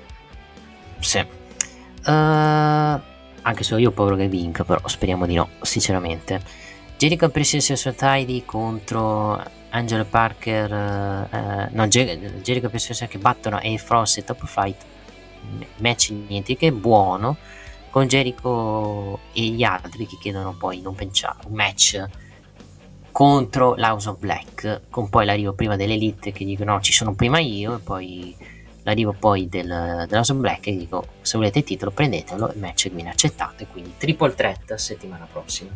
Vedremo cosa succederà per quanto riguarda settimana prossima. L'hanno già definita la battaglia più grande nella storia del wrestling in Winnipeg. Eh sì, Bah, io non so chi vinca, penso vinca House Black anche perché hanno appena vinto i titoli, farli ripartire non avrebbe minimamente senso. Uh, passando avanti, Tonica comunica il cambio di titolo, si chiama International Championship e Brian Dennison visualmente provato in, in lacrime nel post versione dice che vuole insegnare ai suoi figli a lottare per i loro sogni, ma che per tutta la vita lui non ha fatto altro che lottare. Vuole lottare anche quando si è svegliato dopo la bella lock, ma poi si è reso conto che non sentiva più le braccia e che il gamba sinistra non aveva più forza e quindi ha ceduto praticamente ed è il momento di andare a casa. Dark Order, che batte, Dark Order contro il Black Club Club match che finisce con la vittoria del Black Bull Club con poi la, le, il pestaggio e poi l'arrivo di Page a salvarli con, con poi il turnil del Black Bull Club che, si, che attacca poi pure Page con la complicità di Moss. Quindi sono ufficialmente in il Black Bull Club. E beh sì già gli atteggiamenti di Cassagnone e Utah nelle scorse settimane avevano anticipato ciò adesso sono ufficialmente cattivi a tutti gli effetti Scelta che ci sta per ravvivare un po' la Sable, che non viveva un buon periodo, a parte il titolo mondiale detenuto da Claudio Cassagnoli. Serviva una svolta e la svolta adesso a tutti gli effetti è arrivata. Assolutamente sì, anche perché ce l'avevano suggerito da tempo. Uh, allora, poi intervista degli acclaim da, e dei DS che, con i primi che dicono che da oggi ricomincia la caccia ai titoli di coppia, ma arrivano Man- Menard e Parker che dicono che sono gli sportsistemi perfetti che dovrebbero unirsi a loro, con gli acclaim che scoppiano in libere e se ne vanno via, giustamente. Main event, Force Count Anywhere, Wardle contro Powerhouse Ops. Sì, vabbè, lasciamo stare. Vabbè, match che è durato anche poco, eh, sinceramente. Voi perché comunque non c'era moltissimo tempo. Alla fine se le sono date di santa ragione. Il problema è che poi è entrato QT Marshall ad effettuare l'interferenza. Cioè avrei preferito se doveva esserci so benedetto cambio di titolo, quantomeno una vittoria pulita da parte di Hobbs anche per legittimarlo. Invece hanno messo in mezzo QT Marshall con cui Powerhouse Hobbs aveva avuto diverse discussioni nei mesi precedenti. Bah, sì. alla fine Powerhouse Hobbs nuovo campione cintura che continua ad essere una patata bollente. Era abbastanza prevedibile che ci sarebbe stato il cambio di titolo, perché fondamentalmente devi dare anche un senso a queste title shot, perché comunque nella maggior parte dei casi non vengono riscattate come si deve, a parte il caso di MJF che da lì poi ha iniziato il suo regno del terrore come campione AW. Quindi ti dico, alla fine bisognava fare così, doveva esserci cambio di titolo. Certo è che inserire QT Marshall, bah, Sinceramente non aveva utilità alcuna quando aveva la Sable, figurati ora. Vediamo, spero di una spiegazione buona. Mercoledì prossimo c'è CTV con Powerhouse House. Quindi sarà... ci, ci chiarerà tutto su questa alleanza tra Powerhouse House e Kitty Marshall che al momento è molto a noi agli occhi esterni è molto dubbiosa come alleanza nel senso che non ci piace non è, non è è la coppia più strana, se vuol dire, praticamente.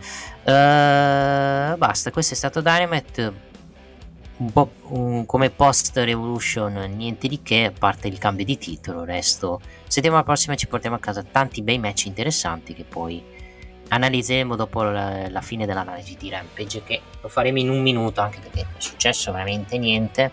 No, più che altro abbiamo visto qualche promo post Revolution quella, sì. però niente di che, a parte naturalmente l'annuncio da parte di Mark Brisco del ladder match, poi per il resto bisogna dire puntata normale, cioè Sammy Guevara che continua la fight assieme a Danny Garcia contro Eccion Andretti, poi promo dedicati a Darby Allin e Jungle Boy che alla fine non portano a tantissimo. Questa situazione di QTV che vedremo in quel di Dynamite, poi Acclaimed che hanno battuto due jobber e naturalmente rifiutano le avance da parte della Jericho Appreciation Society. Takeshita che batte Preston Vance in un buon match, vittoria praticamente per roll up, quindi credo che ci sarà una continuazione nelle prossime settimane. Infine il main event con Rio che ha sconfitto Nyla Rose.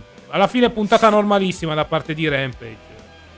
Rampage continua ad essere il biscio a tutti gli effetti mm. della federazione di Tony Khan. Sì, assolutamente non è successo niente di che. Chiudo qua, non voglio parlare più di Rampage anche perché me ne frega niente, sinceramente. Di esatto. Per quanto riguarda la settimana prossima, Open Challenge con Shade Cargill, poi QT Marshall e questo primo episodio di QTV, Quality TV, che avrà come ospite il campione TNT Powerhouse Ops, poi le cosiddette Outcast. Saraya, Tony Storm e Rubisso parleranno. Poi match tra Stu Grayson, Evil 1 e Adam Page, quindi il Dark Order contro il Blackpool Combat Club, ovvero sia John Moxley, Willer Youth e Claudio Castagnoli. Poi avremo un Re Bar Mitzvah, che credo sia una appreciation night eh, a tutti gli effetti, con protagonista MJF, cerimonia per celebrare la vittoria di Revolution. Credo che da quel segmento uscirà il prossimo sfidante del campione. E poi Orange Cassidy che difende il titolo international contro Jeff Jarrett, l'House of Black che difende i titoli contro l'Elite e la Jericho Appreciation Society. Questo per quanto riguarda l'All Elite Wrestling che andrà in onda da Winnipeg, Manitoba, Canada. E voglio ricordare che da settimana prossima i show di wrestling in, di notte andranno in onda con un'ora in orario, un'ora indietro per noi. Esattamente, quindi, quindi, praticamente inizieranno a luna qui da noi. Almeno per un breve periodo, fino a quando poi non saremo noi a cambiare l'ora. Che è comodissimo praticamente per le prossime Esatto. settimane. Va bene, direi di chiudere qua con l'AW e passare a SmackDown. E allora 20 secondi di pausa e quindi andremo a parlare di quanto accaduto in quel di WWE SmackDown. Che ridere, bello bello. WineLivery.com Vini, birre, drink a casa tua subito, consegna in 30 minuti alla temperatura ideale direttamente dal produttore così risparmi. WineLivery.com E rieccoci qua per parlare dell'ultimo show della settimana e quindi WWE SmackDown. Allora, come puntata in sé è stata puntata meglio di quella di Raw, sicuramente. Adesso abbiamo avuto un fatta away match che ha aperto lo show, che è stato me anche buono, con il finale dei due arbitri che pinnano, che contano gli schieramenti di Drew McIntyre e Sheamus, che è stato anche fatto bene, praticamente. La domanda è, settimana prossima ripetiamo il no contest per fare il triple threat? Esatto. Alla fine quello che avevamo previsto si è avverato, ovvero sia una situazione controversa tra Sheamus e Drew McIntyre. Questo porterà al momento a un match settimana prossima tra i due. Molto probabilmente ci stiamo avvicinando al triple threat per il titolo intercontinentale. E il pubblico lo voleva anche da- dopo, quel- dopo il finale, praticamente, Esatto. di pa- cantando triple threat, triple threat. Quindi secondo me lo faranno alla fine. Con un finale controverso anche per settimana prossima, praticamente. Durato anche da 20-25 minuti tra due, eh, con pubblicità anche di mezzo. Viene annunciato l'Hall of Fame 2023 e a sorpresa Rey Mysterio casta. Te lo aspettavi Rey Mysterio nell'Hall of Fame già quest'anno? No, anzi, sono stato molto contento. Alla fine è stato il luchador, l'atleta messicano più importante che ha sfondato nel Nord America, quindi Hall of Fame meritata. Evidentemente c'erano problemi con i nomi grossi, quindi si è deciso di puntare su di lui come headliner a tutti gli effetti. Poi naturalmente sarebbe molto divertente se l'Hall of Fame per una volta entrasse nella kayfabe, ovvero sia ci fosse un'interferenza da parte di Dominic Mysterio. Mm, non lo so, se- sprecare Hall of Fame per un inizio detto la kayfabe è un po' uno spreco.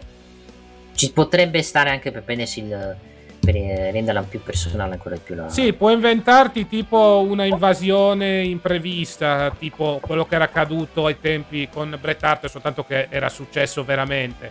Cioè Dominic Mysterio che prova a disturbare l'Hall of Fame eh, e viene fermato da un paio di persone. Sì. Comunque Hall of Fame meritatissimo di Mysterio, segno che secondo me siamo molto vicini al suo ritiro. Non mi stupirei arrivasse il ritiro in estate a questo punto. Perché alla fine, dopo il passaggio di consegna col figlio, cosa fai? Fai niente semplicemente, perché Mysterio o fa l'allenatore o può anche stare a casa, fa la leggenda, viene pagata in WWE, sta là tranquillamente. A, a interrompere arriva Dominic praticamente che dice che direi di non meritarsi questo premio ma arriva il legato del fantasma da amici di Re Mysterio tutti legato tra cui anche Zelina Vega che gira face praticamente in questo match e si fa il six man con il Judgment Day che vince per colpa di Re Mysterio che praticamente per eh, un colpo che ha subito da Dominic ha voluto interferire per farlo perdere invece ha fatto vincere Dominic involontariamente con poi eh, Dominic che chiama praticamente Re Mysterio eh, e gli dice che lui avrebbe preferito essere figlio di Eddie infatti ha, citato Eddie Guerrero spinge il padre, ma per attaccarlo nuovamente Ray si abbassa e lo fa cadere fuori. Vedremo se a fine Re Mysterio, a forza di provocazione, accetterà il match con Dominic per WrestleMania. Esatto, continua questa faida dove vengono messe in mezzo le due fazioni, sia il legato del fantasma sia il Judgment Day, vittoria da parte del Judgment Day. Bisogna dire che piano piano Re Mysterio sta avendo la voglia di menare Dominic anche alla luce delle frasi dette dal figlio nel post match Dominic che afferma che avrebbe dovuto essere il figlio di Eddie Guerrero questo porta a Ray quantomeno ad avere un minimo di reazione cioè io non mi stupirei non ci sia il contatto fisico fino a WrestleMania ma mi stupirei più che altro se ci fosse un cioè, nel senso, se il contatto fisico ci fosse direttamente a WrestleMania a tutti gli effetti, nel senso il match viene annunciato, Re Mysterio lo colpisce all'interno di un match di wrestling a tutti gli effetti. Escludi uno squash di Re Mysterio per tipo... Puoi anche fare, per come si comporta Dominic, potrebbe anche subire uno squash a Re Mysterio. Il problema è che se poi devi fare il passaggio di consegne in estate...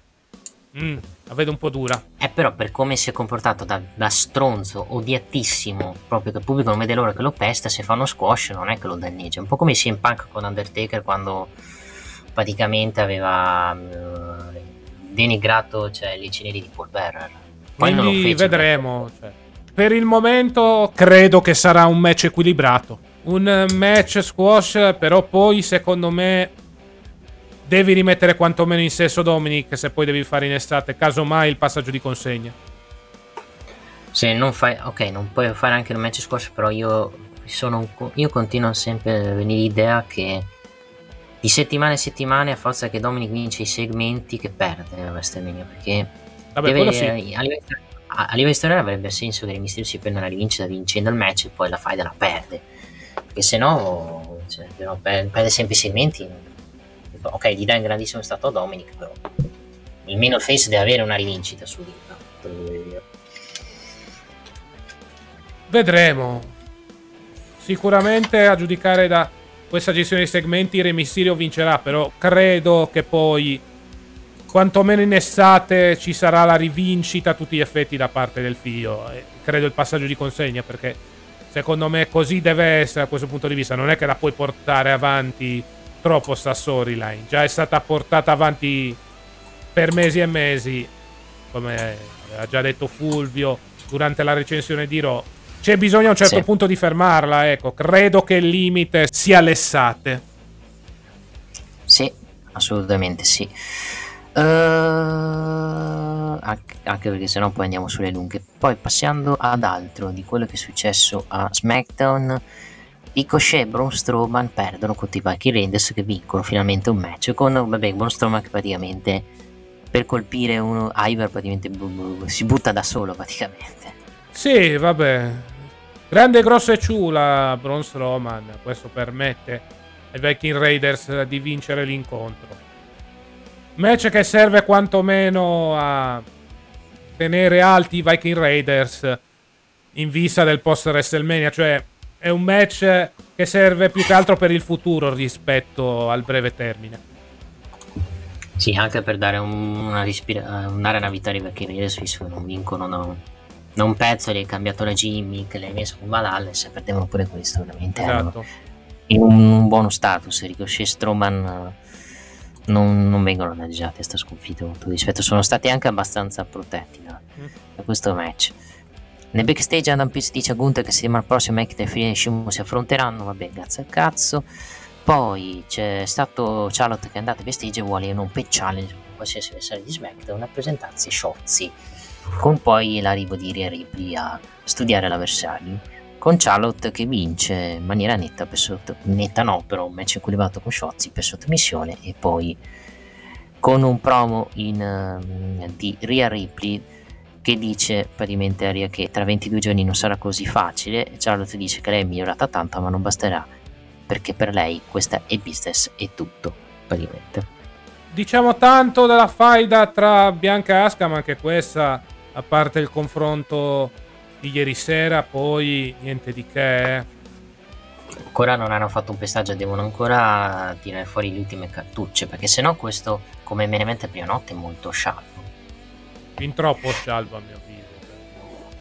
Non è che sia successo niente di che. Poi l'impressione è che Ria sia più concentrata sulla questione Dominic che sul match per il titolo femminile di SmackDown. Ok, è apparsa questa settimana, hai dato un minimo di interesse, però le scorse settimane veramente è successo poco o niente. Sì, assolutamente non è successo niente, devi, devi dare qualcosa, un incentivo e un interesse a questo match, sì. perché se continuiamo ad andare così, poi capisco che il pubblico vuole il main event della prima notte Usos contro Sami Zayn Owens, perché è più caldo e più interessante, ci sono più spunti in quella storyline rispetto magari a Charlotte Ria che non hanno avuto tanti contatti fisici e spero nei prossime settimane possano impegnarsi perché sennò cazzo che, che delusione di storyline quindi vedremo oh. speriamo in un'accelerata almeno nelle ultime settimane perché al momento la storyline per essere quello che potrebbe essere il main event eh, della prima serata sembra molto molto scialbo siamo già main event anche perché abbiamo avuto un match lunghissimo la prima serata ovvero i i fratelli Uso che giungono sul ring dove Jay dice che ha fatto quello che ha fatto per colpa di Sammy, che non avrebbe mai potuto tradire la propria famiglia. Sammy, non avrebbe dovuto metterla in così, quella posizione, voi cosa avreste fatto al, al, mio posto? I due poi dirigono la propria attenzione a Cody Rhodes che appena viene nominato giunge sul ring. Cody arriva sullo stage e dice che vuole combattere e non parlare e allo stesso tempo arriva Sammy di attacca le spalle e dice un pestaggio con poi la guerra di Cody con la giacca che ci ha messo tre ore a togliersela praticamente per pestare Jimmy Uso.